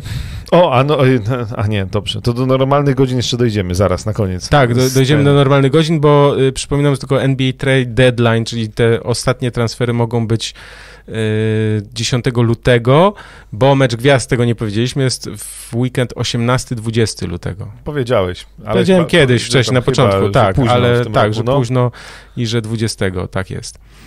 E, I co? I na koniec chcielibyśmy zaprosić. W sensie... Dzień Martina Luthera Kinga, czyli święto w Stanach Zjednoczonych, ale także święto koszykówki. Panowie, coś o Zajonie? No Zajon, y, jak wiadomo, przyjdzie teraz do Nowego Jorku i zagra z Camem Reddishem i RJ Barrettem. E, mecze. Tak jest, bo już yy, poniedziałek. poniedziałek. 18.30 Boston Celtics, Nowy Orlean bez Zajona.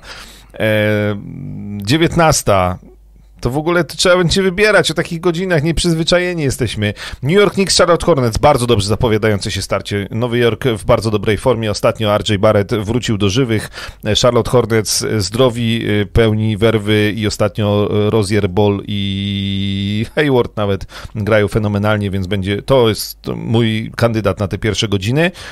Washington Wizards, Philadelphia też spoko, Embida zawsze zobaczyć jak tam sytuacja w stolicy Stanów Zjednoczonych.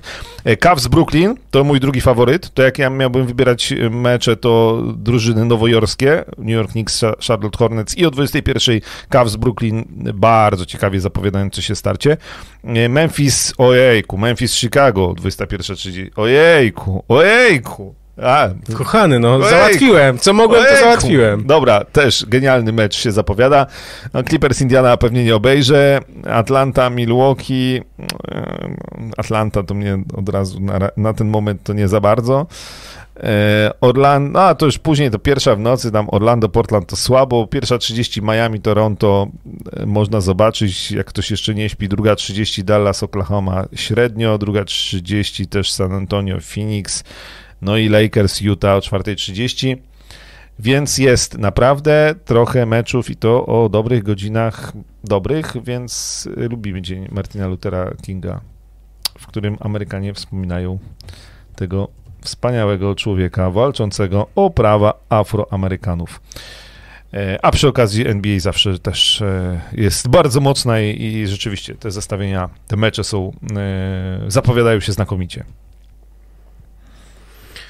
Tak, a ja chciałem też, bo ja byłem, to chwilę jeszcze opowiem o tym, że ja byłem akurat w Stanach, jak był Dzień Martina Luthera Kinga w 2011 roku, jeśli się nie mylę, chociaż nie, chyba w tym to mogło być 2000, a może to był 2010.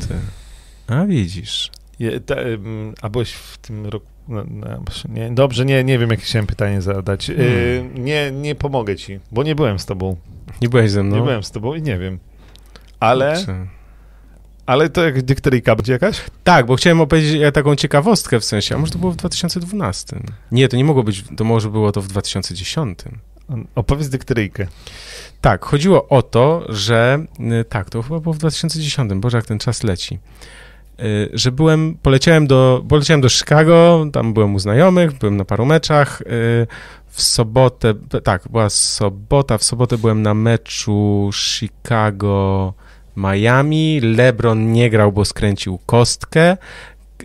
Kyle Korver trafił w ostatnich sekundach na zwycięstwo. No to musiał być 2011, jak LeBron w Miami. No właśnie, 2011, dlatego ja no. patrzę na tutaj na jakieś no. te, ale to mi się, widzisz, no dobrze pamiętałem, tylko coś tu poszukałem dobrze. na szybko, wiesz, w jakichś terminarzach i coś mi się nie skleja, nie? Ale no, no dobra, nieważne. Ym, I to była sobota i w niedzielę poleciałem, wziąłem samolot, znaczy samolot, tak, tak, charter, tak to no. wszystko, no. charter, tak jest, charter, oczywiście, charter. Charter do Los Angeles. W Chicago było minus 20, i tam znajomi mnie podrzucili na lotnisko, to o, o 8 rano, czy tam o 7, było minus 20. Ja wiedziałem, że w Los Angeles będzie ciepło. Rzuciłem kurtkę do samochodu i przebiegłem, wiesz, w samej bluzie przy minus 20 i ponieważ wchodziło się do samolotu do rękawa i wysiadało się też z rękawa, to dopiero jak po, przy wyjściu z lotniska samego y, w Los Angeles już, tak mnie takie powietrze buchnęło, bo tam było plus 20, więc ja jednego dnia różnicę temperatur 40 stopni, taka dosyć solidna tam. Natomiast chciałem powiedzieć, jak to jest fajnie, w sensie wszystko tam, bo to było niedziela, to zdążyłem jeszcze na 12.30 do Staples Center na mecz Clippers-Lakers. Crypto.com. Nie będziemy tutaj ten, Staples Center, no. Była no. wtedy Staples Center. Dobra, na 12.30 trafiłem na e, Clippers-Lakers i następnego dnia były, był dzień Martina Luthera Kinga i w Los Angeles były dwa mecze, tak jak teraz. Jeden jest o wczesnej porze, Clippersi grają wczesnej, Lakersi wtedy grali wieczorem.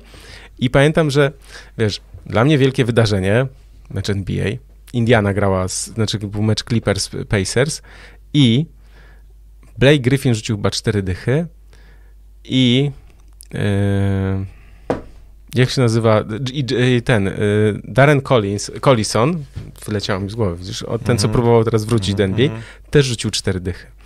Taki meczek, a posadzili mnie, ponieważ nie było zbyt wielu dziennikarzy zainteresowanych tym meczem, jeśli wieczorem było, był mecz Lakers Thunder, czyli Kobe Bryant kontra, wiesz, Russell Westbrook i Kevin Durant, wtedy młodzież, ale już ten to siedziałem sobie w dziesiątym rzędzie, na samym środeczku, obserwowałem. Także chciałem to sobie przypomni, przypominam sobie to jako taką y, historyjkę fajną. Y, bardzo to był. Generalnie mecze NBA są fajne. Generalnie są Na fajne, żywo. natomiast jeśli ktoś, znaczy, je, jeśli chodzi o dziennika, z dziennikarskiego punktu widzenia, najlepiej jeździć czy latać na takie mecze nie w Nowym Jorku, Nie, no tak. Du, nie, jak byłem w Chicago, to mnie posadzili, wiesz, pod kopułą, nie? Tam Mhm. wiadomo. Natomiast jak pojechałem do Detroit, bo po, zabrałem kumpli, pojechaliśmy do Detroit yy, i Marcin Gortat załatwił nam jeszcze, wiesz, załatwił bilety dla nich i tak dalej, a ja, a mnie posadzili, słuchaj, yy, ponieważ Detroit grało z Phoenix, mnie posadzili w drugim rzędzie przy parkiecie. No bo nie było 30 czy 50 dziennikarzy zainteresowanych w sobotni wieczór jeszcze meczem, yy, wiesz, meczem yy, Detroit wtedy z Phoenix, którzy też byli średni, tak? Więc jakby super, yy, super sprawa. Pamiętam też tą wycieczkę do Detroit yy, poruszająca. Powiem szczerze, w życiu czegoś takiego nie widziałem. Pozabijane deskami, po prostu domy, wiesz, pozabijane dechami. Detroit, miasto, które zbankrutowało, no. I słuchaj, i wielkie kasyno z hotelem na bogato, po prostu, wiesz, pięć gwiazdek i tak dalej, a dookoła, wiesz, pusto, nie? I jak tam chłopaki opowiadali, że, wiesz, że tam przychodzą, przychodzą wiesz, jak trochę coś, ktoś coś zarobił, to leci do kasyna, wiesz, żeby pomnożyć, pomnożyć hajs. Yy, Nie polecamy takiego, takich tych. Więc yy, tak. Ryzykowna, e, ryzykowny sposób na wzbogacenie się. E, Kiedy kolejny podcast? Łapki w górę. Tutaj Łapki w górę, też, tak łapki jest. W górę. No właśnie, bo tylko 140. E, Kiedy kolejny podcast? Za Ja dwa już, tu, tygodnie. ja już tu kalendarz odpaliłem. Jezus Maria, drugi raz bym się... Coś tu... Musimy stół wymienić. Ma, dostaje, O, dostajemy od was takie... My wiemy, czytamy, wszystko czytamy. Że, Będzie że wymieniony. Stół, że będzie inny. I Będzie. tu jest dziura. Dobrze, że nas słychać. E, Dzisiaj jest 13, za dwa tygodnie 27. Tak, Planujemy? tak. 20, Realizator już odpowiada. No, 27 stycznia. 27 stycznia. 27 ja, potwier- stycznia, ja potwierdzam. Czyli czwartek, 21. Jesteśmy. 27, tak jest. No i y, też jeśli komuś było mało, y, może włączył nas, to y, pamiętajcie, że dzisiaj też Keep the Beat miał swojego live'a w trakcie, niestety w trakcie naszego, ale tak się to po prostu ułożyło, także ci, którzy oglądali tamten, mam nadzieję, że będą oglądać nas z otworzenia, a jeśli wy byliście z nami y, przez ten czas, to możecie też sobie włączyć może już jutro, bo dzisiaj to lepiej pójść spać, no bo już jest późno. Albo NBA pooglądać. No, no właśnie. Tak jest. No to co? To co? To widzimy się... Ja już chciałem jakąś prywatę, ale to już bez przesady, co? No już Pry, ale prywatę? Ale jaką prywatę? Nie, to chciałem zapytać, czy ktoś nie ma jakiegoś domku na wsi. Jak... Ja bym se, i, I na przykład nie wynajmuję, ale ja bym go na, ale mi na przykład wie, że bym go nie... I żeby 500, 5 złotych taniej. 5 zł, nie, Pięć ale złotych jak taniej, nie wynajmuje, na premier prosił. ma domek na wsi, w górach, nad morzem, ale mi by wynajął na przykład na parę tygodni. Za 5 złotych taniej. Nie, no ja płacę normalnie, no. Ale ten, dobra, już bez przesady.